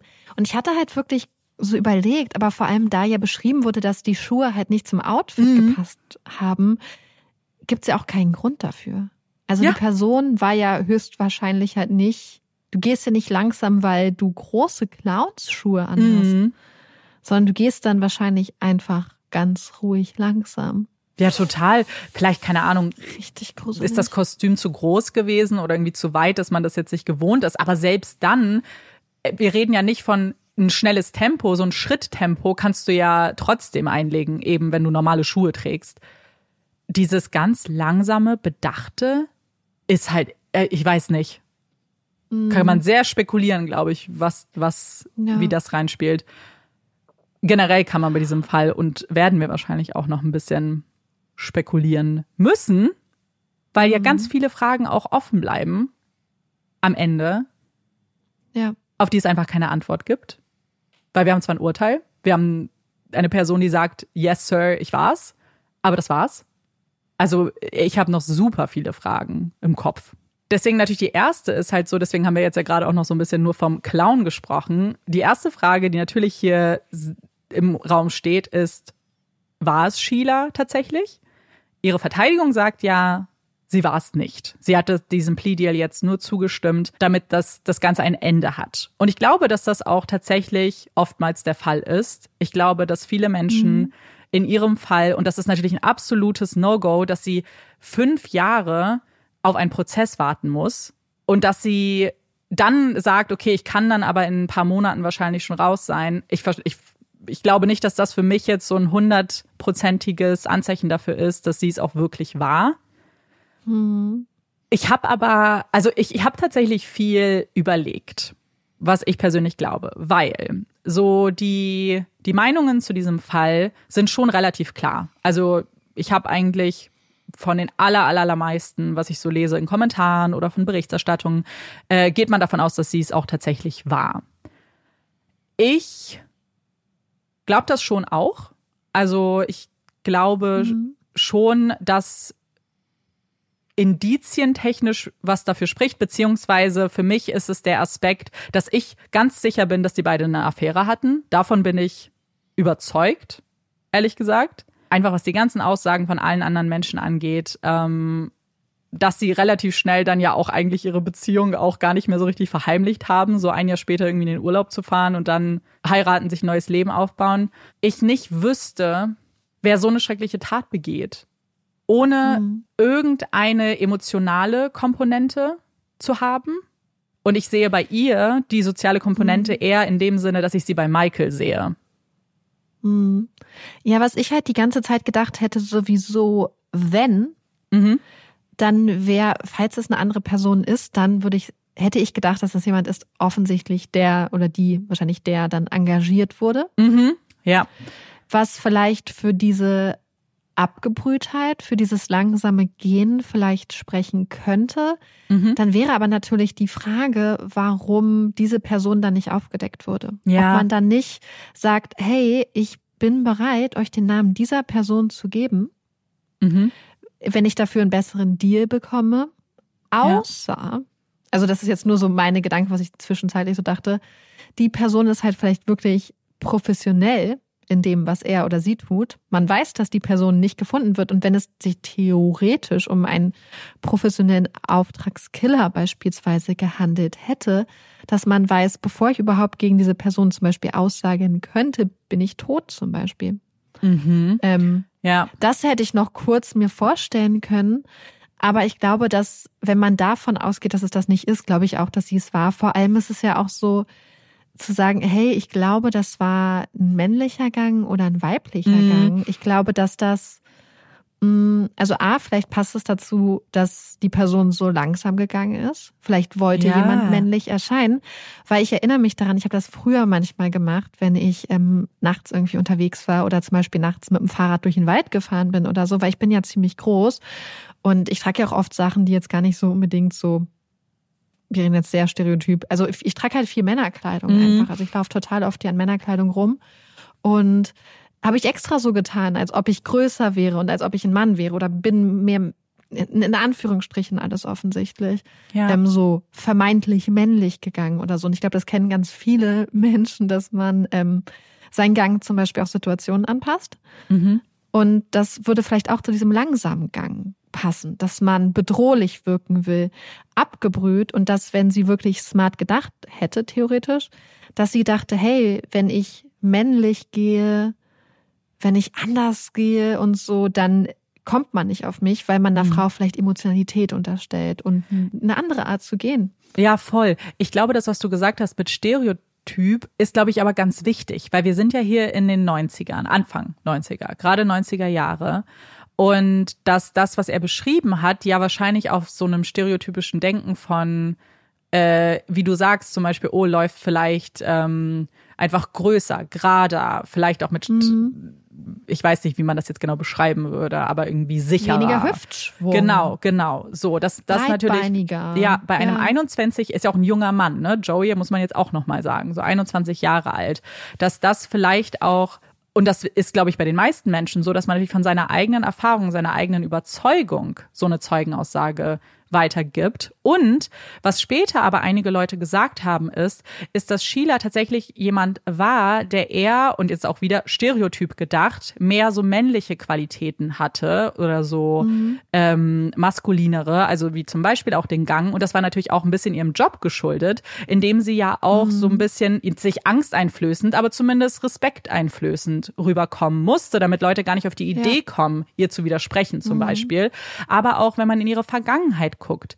Jemand, der zum Beispiel, ich, äh, als ich das so gelesen habe mit, oh, sie war halt lieber mit Jungs unterwegs, so sie war, sie hatte keine Freundinnen, so. Da könnte man sich ja auch schnell ausmalen. Und das ist natürlich jetzt alles Spekulation, dass das vielleicht dann auch äh, vielleicht auch schon da angefangen hat mit, oh, vielleicht war sie eher so a Ja, boys oder sie ist girl. halt einfach so.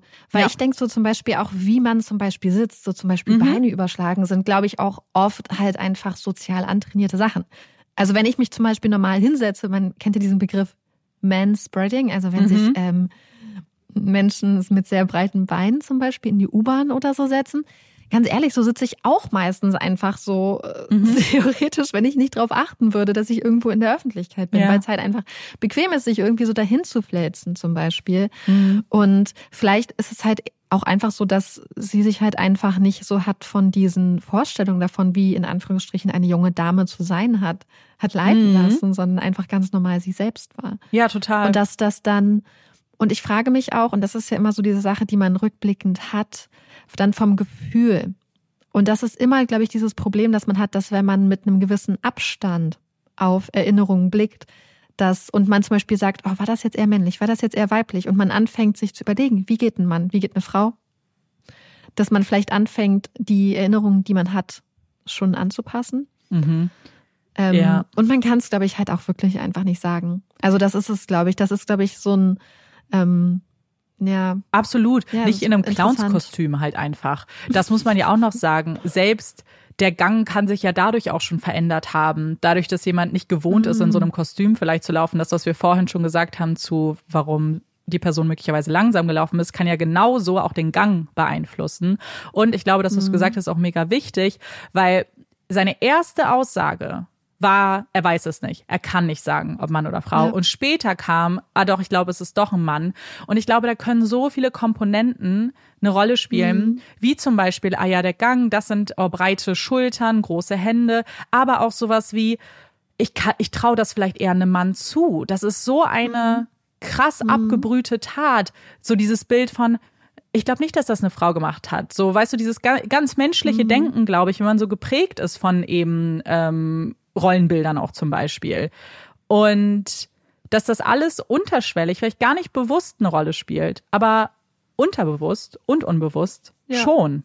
Was ich auch interessant fand, ist, was du gesagt hast mit dem ähm, Auftragskiller, weil das ist das, was Michael sagt, was passiert ist. Also Michael äh, sagt, Sheila ist unschuldig und ähm, geht da für seine Ehefrau halt auch durchs Feuer und Sheila selbst schreibt in Briefen auch, dass sie unschuldig ist.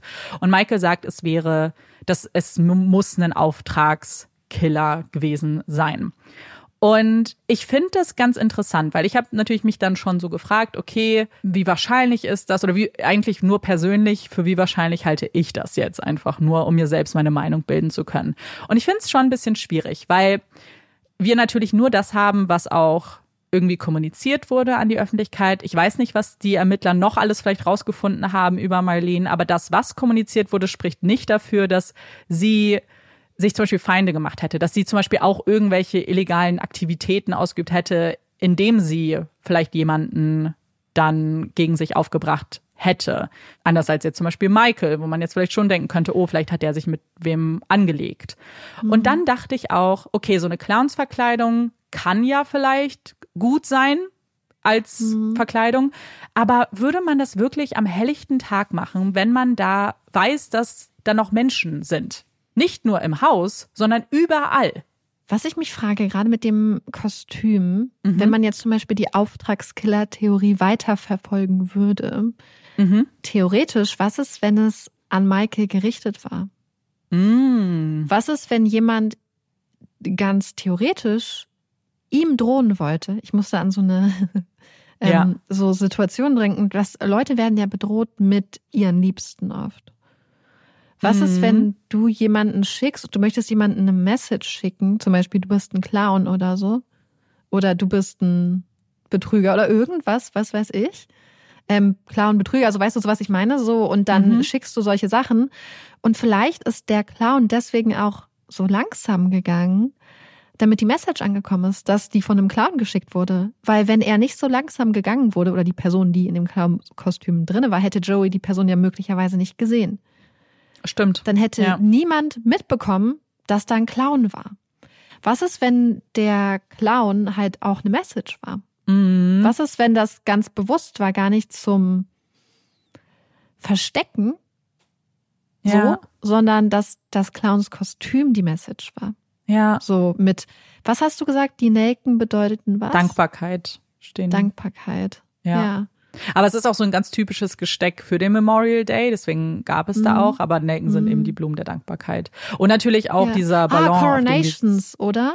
Genau. Sind die auf, Ja. auf Englisch? Ja. Hm, ja.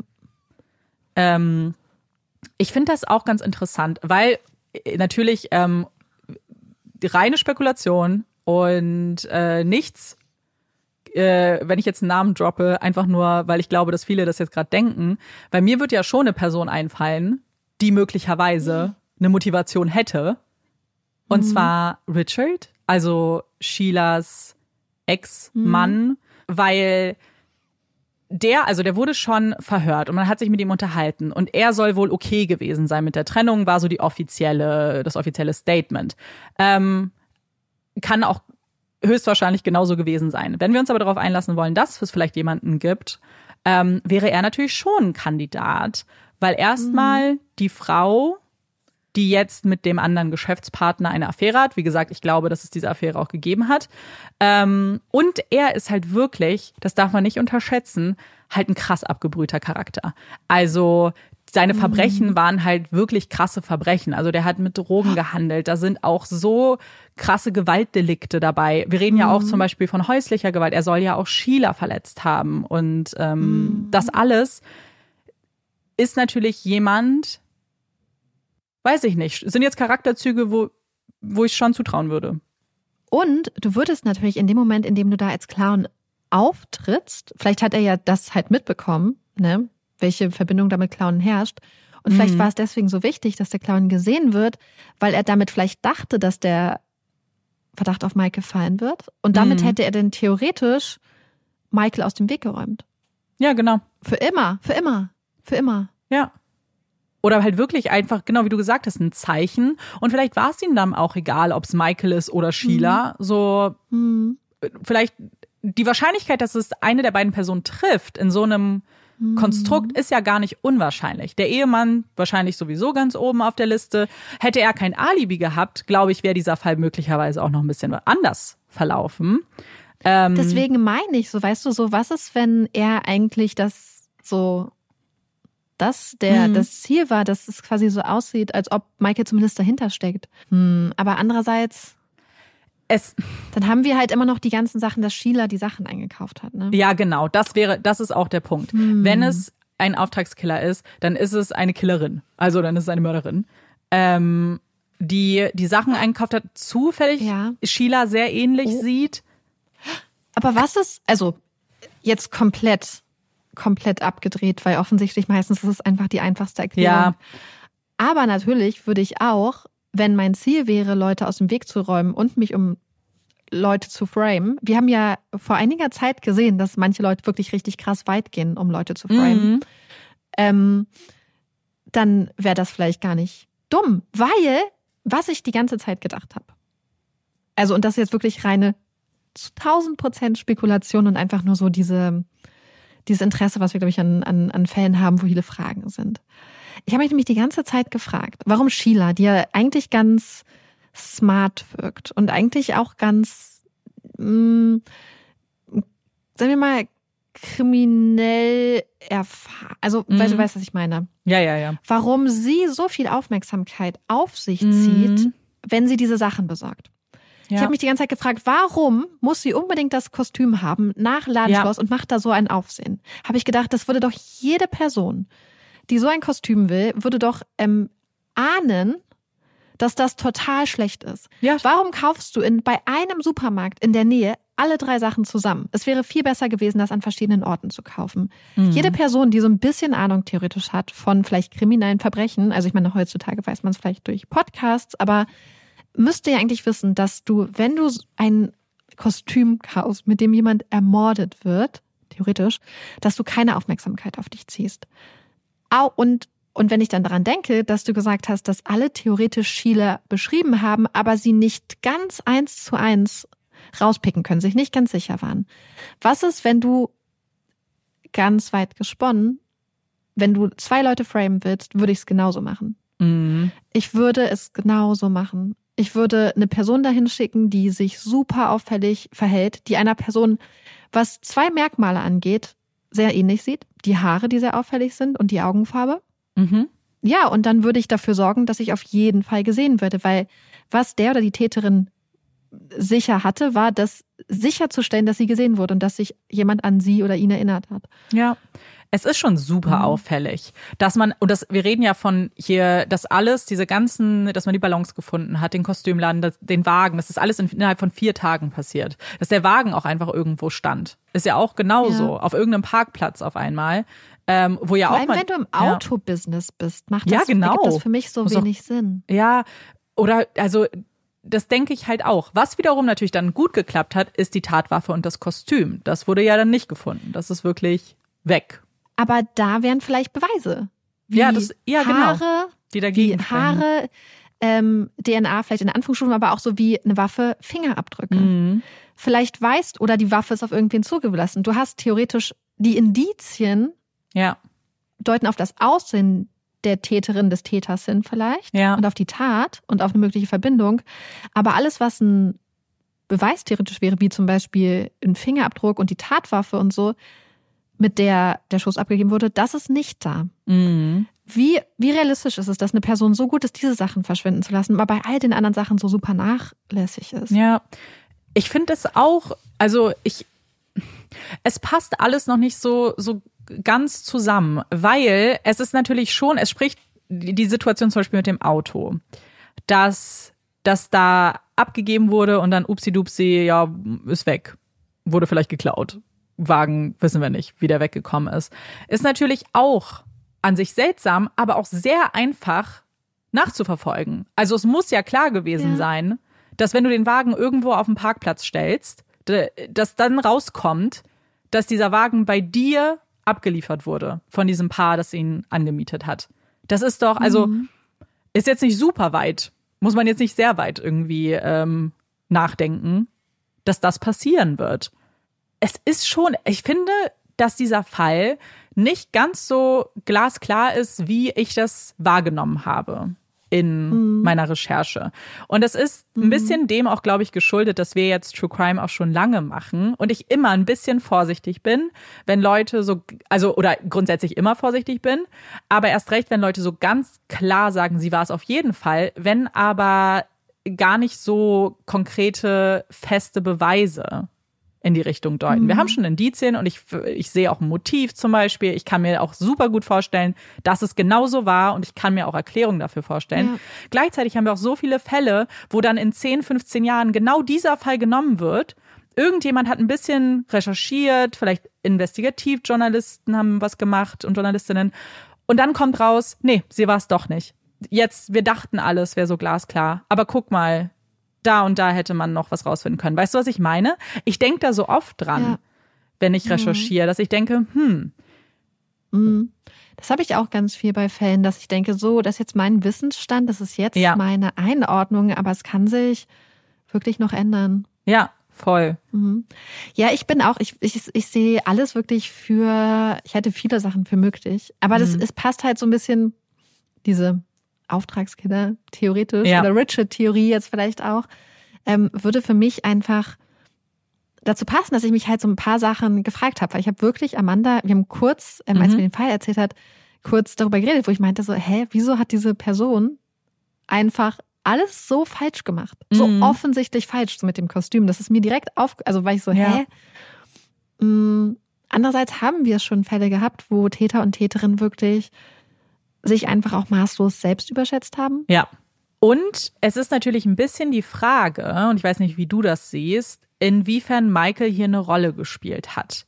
Mir fällt es sehr schwer zu glauben, dass er gar nichts damit zu tun hat, weil ein Szenario, in gar dem nicht. Sheila alles ganz alleine macht.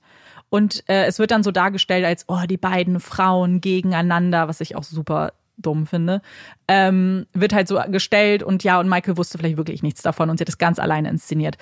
Glaube ich nicht. Ich glaube, wenn es Sheila war, dann glaube ich, dass Michael seine Finger im Spiel hatte. Und Ja. dann frage ich mich, ob er uns quasi selbst die Antwort gegeben hat, als er gefragt wurde, ob er Sheila liebt und gesagt hat, ich liebe nur mich, ob er seine Frau aus dem Weg räumen wollte und möglicherweise Sheila sogar geopfert hat. Das ist mega kaltblütig und auch eine krasse Spekulation nur offensichtlich. Aber dass ihm das vielleicht egal war. Ja, das kann ich mir absolut, absolut vorstellen, weil wir das ja einfach schon so oft gesehen haben, Mhm. dass es Leute gibt, die, ähm, hatten wir Neues gerade in einem Fall, wirklich Probleme haben, persönliche Beziehungen, so echte tiefe Beziehungen aufzubauen, die zwar auch vielleicht ganz erfolgreich in Beziehungen theoretisch sein können, solange ihnen Personen halt was bringen, Ja. ähm, solange es irgendeinen Vorteil für sie hat ähm, und die sonst aber auch absolut bereit sind, Leute zu manipulieren, ähm, Ja. Leute Sachen für sie zu machen, ja, machen zu lassen. Ja, genau. Und das würde für mich vielleicht erklären, dass er nie vorhatte, dass sie einfach damit durchkommt, sondern einfach nur wollte, dass es passiert und dann einfach gesagt hat, ah, geh da mal hin. Nein, das muss heute sein. Wir brauchen das Kostüm heute. Und Sheila, die schon, finde ich, eigentlich jetzt von, was ich so gelesen habe, eher als willensstarke Frau ja dargestellt wird. Aber wir wissen auch, dass das in Beziehungen ja manchmal dann doch ganz anders sein kann. Dass jemand, der von außen vielleicht eher ähm, hart und abgebrüht und eigentlich sich nichts sagen lässt, das dann aber in einer Partnerschaft dann doch vielleicht, gerade wenn jemand wirklich manipuliert, bewusst und Ja. spielt, da ist ja jeder irgendwie, kann das, kann das ja jedem passieren. Weißt du, was mir da auch gerade noch einfällt? Der Ja. Anrufer. Ja, das ist auch eine gute Frage. Wer, wer das, Weil- das könnte, dann Theoretisch könnte es Michael gewesen sein, Ja. wenn er wusste, dass er ein Alibi hat. Es könnte aber halt auch Richard sein, ja, stimmt. der sofort den Fokus der Ermittlungen auf Sheila und, Und, Michael sofort, also am Tattag, das war richtig Oder, schnell. ach, am Tattag. Okay, Ja, am weil ich hatte mich auch noch dran gedacht, dass ja dieser Angestellte, der Sohn von dem Angestellten, Hm, das war jetzt später. der ja. das mit dem Auto gesagt Mhm. hat, aber wenn das später war, dann muss es ja irgendwer sein. Und das lässt am Ende, wenn wir nicht noch irgendeine andere Person haben, die irgendwas davon weiß, mhm. lässt es Michael, Ja.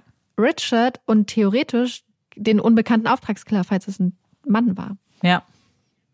Ich glaube halt auch, dass Richard auch auf jeden Fall die Connection halt hätte, um Ja, so jemanden zu 100 Pro. engagieren. Vielleicht jemanden aus der Vergangenheit, jemanden, wo er weiß, ich kann mich drauf verlassen. Mhm.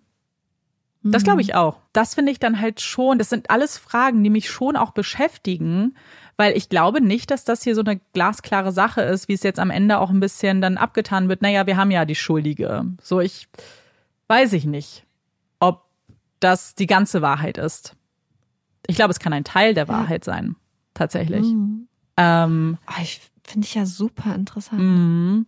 Ich auch. Und ich finde auch, ich muss schon sagen, ich ähm, in manchen Dokus, wenn die der Staatsanwalt so spricht und auch zum Beispiel so seinen Fall dann so präsentiert, war ich schon auch so, ich so, oh, das wird schon hart. Also es wär, wäre ein schwerer Prozess, weil der, ich finde, der Verteidiger hatte sehr viele gute Punkte. Ähm, ich werde euch die Fotos mal auch bei Instagram verlinken, zum Beispiel von diesem Beweismaterial. Das sieht aus, als ob das ein Kleinkind irgendwie gesichert hätte. Mit einfach so Tape überall einfach Ja. drüber in Papiertüte, wo ich mir auch denke, du hast leichtes Spiel als Verteidigung, das einer Jury zu zeigen und zu sagen, was wollt ihr damit? Wie können wir garantieren, dass das irgendwas noch aussagt, wenn ihr so mit euren Beweisen umgeht? Ja. Deswegen finde ich das immer, ist eine ganz andere Sache gerade, aber ich denke das immer so manchmal so in Serien, wo man dann so sieht, wie Ermittler dann irgendwie Sachen nicht so by the book Mm. playen. Wo ich immer so denke, oh, ihr vermittelt so ein komplett falsches Bild. Weil wenn Mhm. du möchtest, dass die Person wirklich am Ende verurteilt wird, Ja. dann musst du halt alles richtig machen, weil du möglicherweise sonst einer Person einen Freifahrtschein aus dem Gefängnis gibst, Ja. wenn du hier schmuddelig arbeitest und so. Ja, total. Mhm. Ach so, und was, das habe ich noch gar nicht erwähnt im Fall. Ähm, das war nämlich auch ein Punkt, den die Verteidigung angeführt hat. Und zwar, als Sheila schon festgenommen war und man jetzt eigentlich diesen Prozess ja vorbereitet hat, ähm, hat die Verteidigung mitbekommen, dass es neue DNA-Tests gab oder irgendwelche Untersuchungen angestellt wurden gegen eine andere Person. Und Sheilas Verteidigung war so, äh, ihr habt schon wen mitgenommen. Was sucht ihr denn noch? Ihr müsst doch überzeugt davon sein, dass sie es war. Und dann kam raus, dass jemand, ähm, ein Gefängnisinsasse, die Tat gestanden hat. Er hat gesagt, er hat sie getötet. Ähm, aber es, also er, er hat das Geständnis nicht ausgeführt. Das hätte er getan, wenn man seine Haftstrafe herabgesetzt hätte, was man dann aber nicht gemacht hat. Und das war's dann schon mit dem. Also das Geständnis steht so auch, aber wir wissen jetzt keine Details und nichts.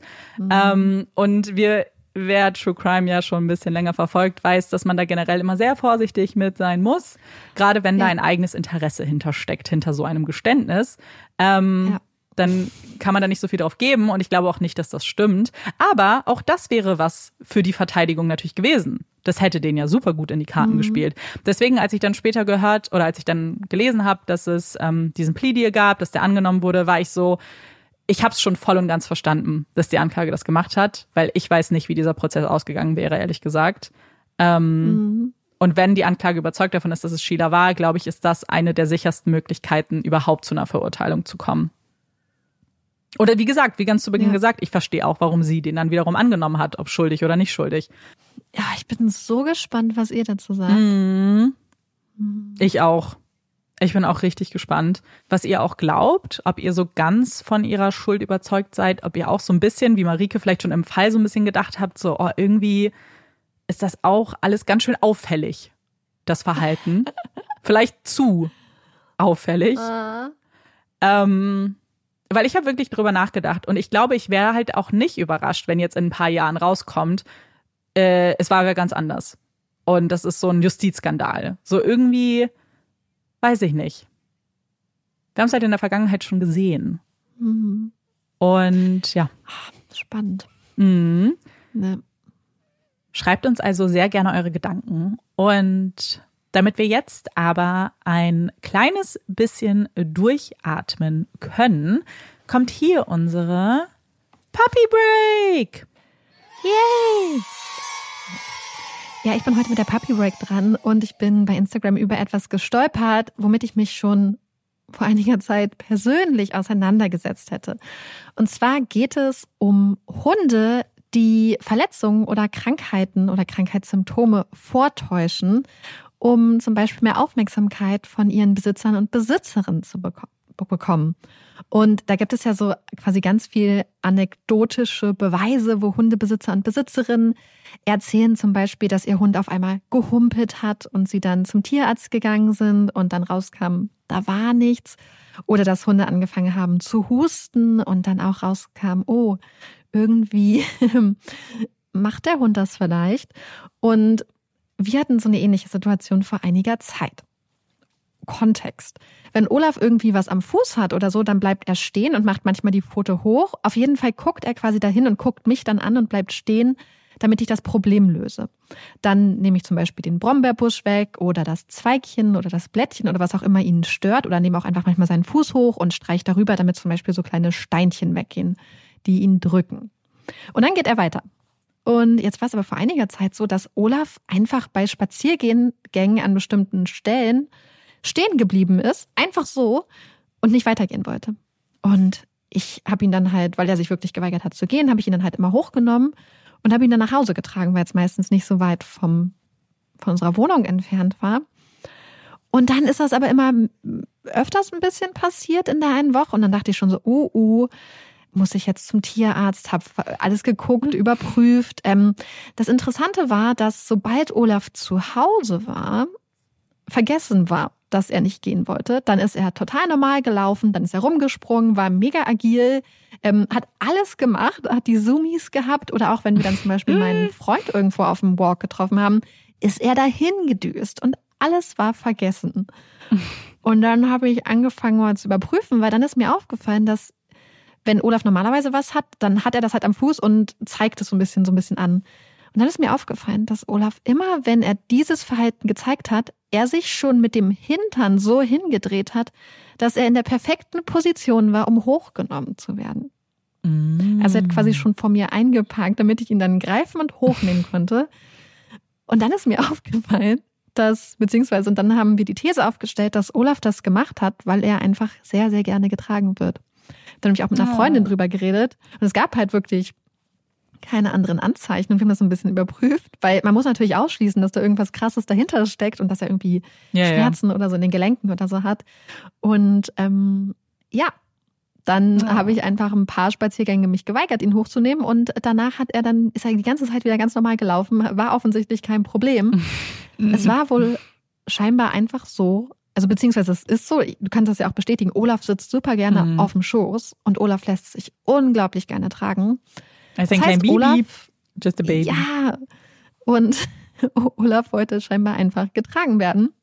yes. Und warum machen Hunde das? Hunde machen das nicht, weil sie bewusst ihre ähm, Besitzer oder Besitzerin hinters Licht führen wollen. Also es ist nicht so, dass sie sich denken, oh, wenn ich jetzt das mache, dann tue ich so, als ob ich krank bin, sondern es ist eher so, dass wenn er zum Beispiel gemerkt hat, und das hatten wir im Sommer, dass er manchmal voll mit diesen Grannen war, und wenn das zu viele Grannen war, dass ich sie wegkriegen konnte und er deswegen nicht laufen konnte oder so, das habe ich ihn getragen bis nach Hause und habe ihn da dann in Ruhe entgrannt. Und wahrscheinlich hat er davon mitbenommen, oh, wenn ich stehen bleibe, werde ich hochgehoben. Hm. Genauso ist das wie wenn zum Beispiel ein Hund hustet und dann kriegt er Aufmerksamkeit, so, oh nein, was ist denn? Ich guck mal dann kann es sein, dass der Hund verbindet, ah, wenn ich dieses Verhalten habe, dann kriege ich, passiert das. Und so kann es halt einfach sein, dass quasi Hunde so ein Verhalten zeigen, einfach weil ja. sie denken, oh, dann, dann kriege ich eine positive Verstärkung. Ähm, natürlich, das Allerwichtigste ist wirklich sicher zu gehen, dass es wirklich nur um Aufmerksamkeit geht und dass da keine echte Krankheit, kein echtes Unwohlsein oder so dahinter steckt. Mhm. Aber in Olafs Fall war es, wie wir rausgefunden haben, wirklich einfach, dass er gerne getragen wird. Einen kleinen Schauspieler. Ja. Das Ding ist, es ergibt ja. ja. auch voll viel Sinn, weil wie bringt man denn Hunden irgendwie Tricks bei oder bestimmte Sachen? Mhm. Das ist ja genau das gleiche Prinzip. So, machst was, wirst dafür belohnt und der Hund, ah ja, okay, das gut. Wenn wir das machen, finden, ja. da, finden die das gut. Und da ist ja irgendwie ja. klar, wenn ist natürlich ein bisschen was anderes, aber ich glaube, dass es halt die so eine ähnliche Logik ist. Und ich finde das ja. richtig, richtig putzig und ich liebe diese Videos mhm. auch. Ähm, wenn ich habe letztens eins gesehen, wo irgendwas am Auge war und dann hat der Hund aber irgendwann angefangen, das falsche Auge immer zuzudrücken. Und dann haben die immer oh. gesagt, es war das andere Auge. und dann oh, hat er trotzdem immer das, das andere, das gesunde. Also es war nicht wirklich was, ja. es war halt nur irgendwas Kleines, aber dann hat er mhm. später sogar auch das falsche Auge immer runtergedrückt. Ich liebe das voll. Ich, ich finde das so niedlich. Ja. Und du hattest ja schon gerade angekündigt, dass du eine herbstliche Empfehlung hast. Willst du ja. anfangen?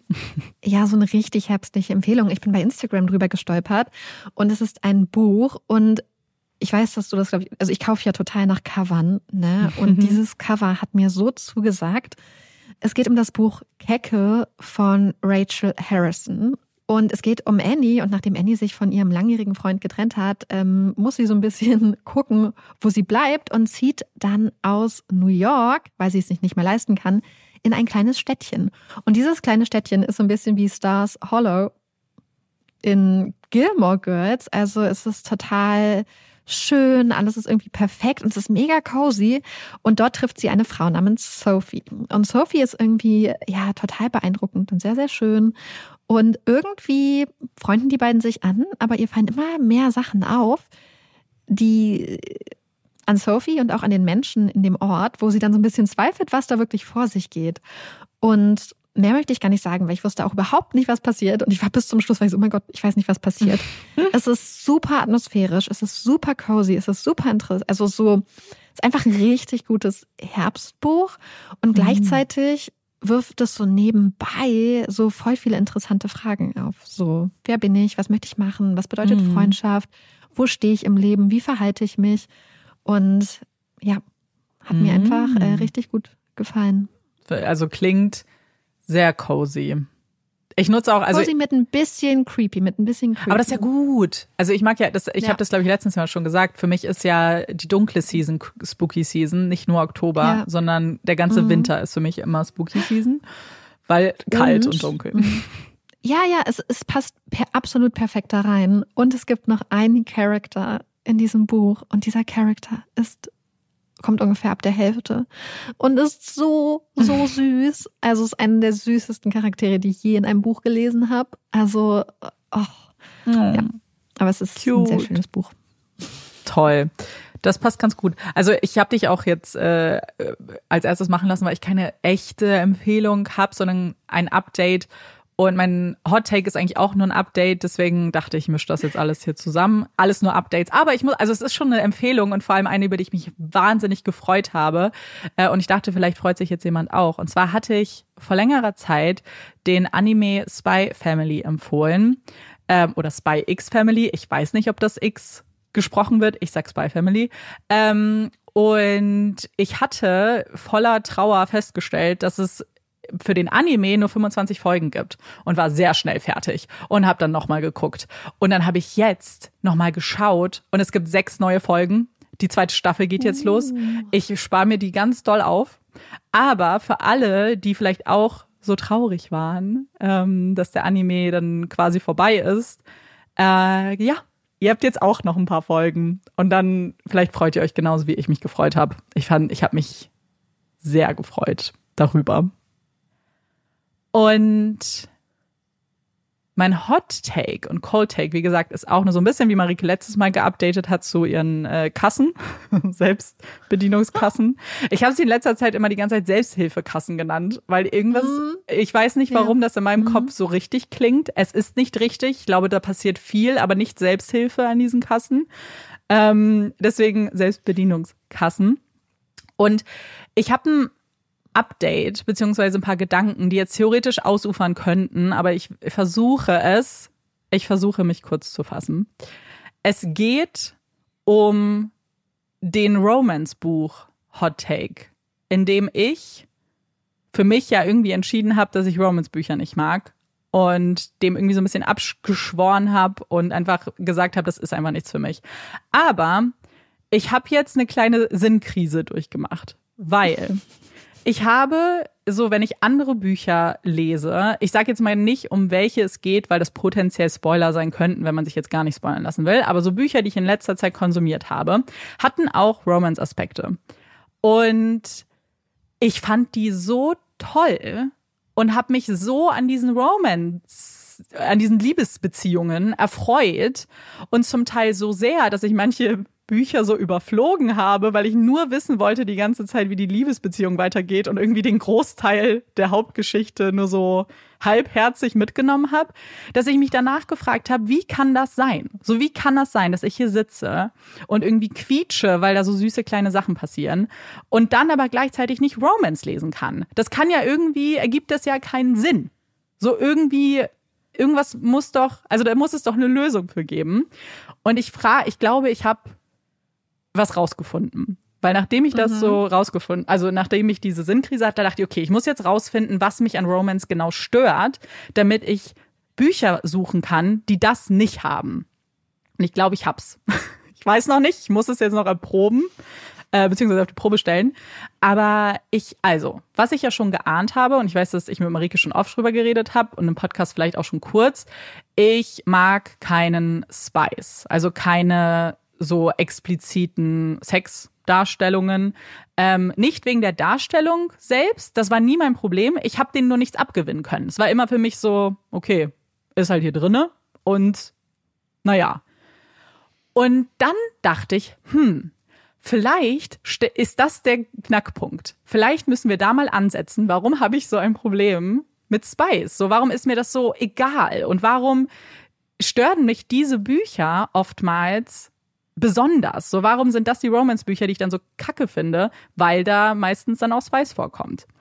Und dann, ich glaube, ich habe jetzt nämlich rausgefunden, weil ich glaube, das ist tatsächlich der Punkt. Denn die Bücher, ich habe quasi wie eine kleine Studie geführt. So, was sind Romance-Bücher? Was sind die Beziehungen, die ich gut finde? Und was waren die, die mich stören? Und es sind immer die, die so eine sehr krasse körperliche ähm, Anziehung zeigen, mhm. was oft in diesen Romance-Büchern mit viel Spice, aber auch generell in vielen erwachsenen Romance-Büchern ist, wo halt ständig gesagt wird, oh mein Gott, Person A ist so hot und breite Schultern und immer dieses sehr mhm. auf das Physische bezogene.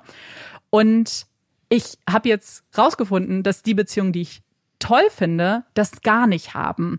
Und ich glaube, das ergibt auch total viel Sinn, weil ich fühle gar nichts für Charaktere, die sich einfach nur heiß finden und sich anziehen finden. Mhm. Da passiert bei mir nichts. Ich fühle da keine Liebe, ich fieber da nicht mit und das ist für mich nicht romantisch, das ist für mich sexuell. Und für mich ist sexuell nicht gleich romantisch. Das habe ich jetzt nämlich rausgefunden.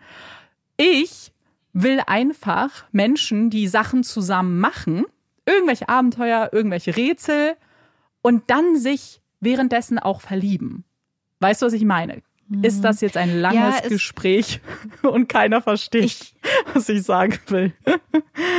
Doch, ich glaube, in Filmen würde man das so ein bisschen als den Unterschied zwischen the male gaze und the female gaze, ja. glaube ich, ähm, beschreiben. Also dieser männliche Blick auf dieser männlich bestimmte, ähm, jetzt auch wieder ein Stereotyp, mhm. was Frauen toll finden, zum Beispiel Thor mit seinen mhm. großen Muskeln und so. Ja. Und dann wird ja oft als quasi das Gegenstück The Female Gaze, der weibliche Blick, ähm, gesetzt, wie zum Beispiel The Hot Priest bei Fleabag, mhm. wo ich auch glaube, ähm, was einer der besten Charaktere ist der, wie ich finde, attraktivsten Charaktere, zum Beispiel diese Beziehung zwischen den beiden mhm. einfach.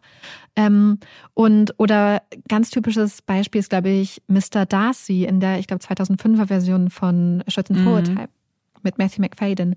Ähm, mit, mit, wenn sich so mit der Hand und so und ja. so diese, wo es und ich fühle das total, weil, also für mich ist das ein weiterer, umfassenderer Hot Take, den ich habe, weil ich in letzter Zeit ziemlich viel Fantasy gelesen habe, was mir auch sehr gut gefallen hat, muss ich dazu sagen. Ähm, weil ich mag es nicht, habe ich gemerkt, beziehungsweise, also stört mich jetzt nicht krass, aber stört mich schon ein bisschen, wenn es in einer Welt ist, wo alle als super heiß bezeichnet werden ja. und alle sind voll schön. Ich feiere das total, wenn Leute unterschiedlich aussehen und mhm. wenn nicht diese Schönheit immer wieder als positives herausstechendes Merkmal genannt wird. Ja. So, ich möchte, dass Menschen und auch, ich verstehe das klar, offensichtlich, wenn es so um Fae geht, also Fairies, was weiß ich, mhm. ähm, Magische Wesen. Und solche Sachen, dass die halt immer so als so schön beschrieben werden. Aber ich mag das eigentlich, wenn das nicht so ist. Mhm. Weil das für mich manchmal das so ein bisschen auch wirklich so ein bisschen überflüssig und oberflächlich macht. Ja. Und das fehlt mir manchmal ziemlich dolle. Ähm, aber ich weiß, was du meinst, weil ich habe nämlich neues auch, also ich kann es ja kurz sagen, ich habe Akutar von Sarah J. Mhm. Maas jetzt die vier Bände gelesen erstmal. Den fünften habe ich noch offen. Ist ja so eine Art Spin-off irgendwie ein bisschen eher.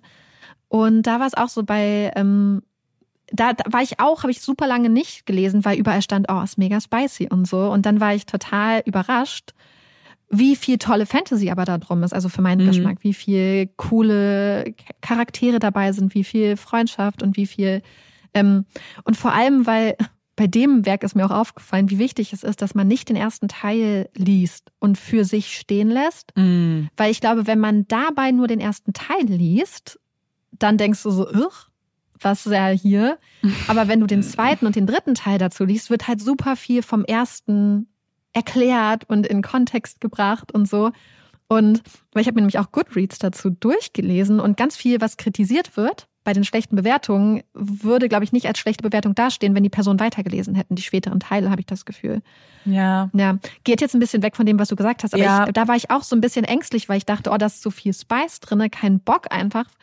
Aber ja. dann war ich so, oh, da ist voll viel noch nebenbei und da ist viel, viel mehr als nur so eine körperliche Anziehung oder so, sondern da ist ganz viel mhm. ähm, Erfahrungen zusammen und, und ähm, ja. Banter. Ich glaube, Banter magst du auch so lustige Gespräche, so ja. Leckereien, oder? Also das Ding ist, ich muss, ich muss da wirklich deswegen, was gerade so ein bisschen mein Endergebnis ist, womit ich jetzt quasi in die Probephase reingehe, ist, dass ich tatsächlich Spice vermeiden werde komplett, weil ich habe dieses Vorurteil, dass Bücher, die sehr viel Spice haben, eben sehr viel auf das Aussehen gehen, weil das so ein bisschen die Erfahrung ist, die ich gemacht habe. Weil ähnlich, was du gerade, was du gerade gesagt hast, mit dass Leute alle schön sind, bei mir ist es nicht mal nur, dass alle Leute schön sind, sondern dass ständig erzählt wird, wie die Leute aussehen. Dass es stört mich tatsächlich sehr, weil am Anfang finde ich es immer ganz äh, wichtig, ja auch zu sagen, hey, Person A sieht so und so aus und kann, und ich finde es auch cool, ab und alle 100 Seiten mal zu sagen, oh, ihr Lächeln ist so toll oder oh,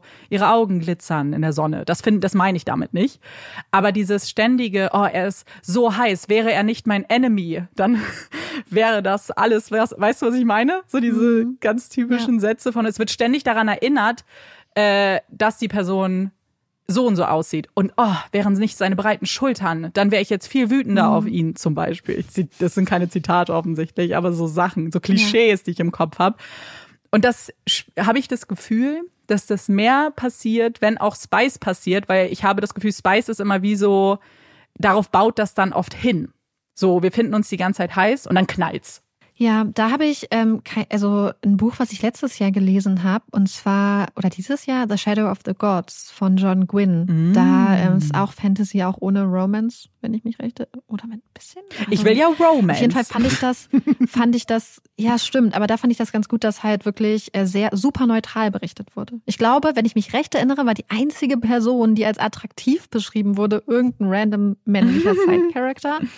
Und sonst werden die Leute als stark und so beschrieben ja. und also auch körperlich, aber ohne eine Wertung, ja. was das Aussehen als unter ästhetischen Standpunkten ja. liest. Und das fand ich total beruhigend, das irgendwie zu lesen. Ja, voll. Ich, ich, ich werde jetzt mal gucken. Vor allem muss ich ja erstmal gucken, ob es sowas überhaupt gibt. Vielleicht könnt ihr ja Empfehlungen für Amanda schreiben. Ja, viel zu langes Update zu diesem Thema. Ja, äh, wir haben ja mehr Zeit. Ja. Musst du editieren? Korrekt. Ja. Korrekt. Ja, aber dann können wir jetzt ja auch genau äh, beenden. Beenden. Und wir sind sehr gespannt auf jeden Fall, was ihr uns so schreibt, wie ihr zu Clowns steht. Und wir hoffen, euch hat diese Folge gefallen und wir hören uns dann beim nächsten Mal. Ich bin Amanda. Ich bin Marike. Und das ist Puppies in Crime. Tschüss.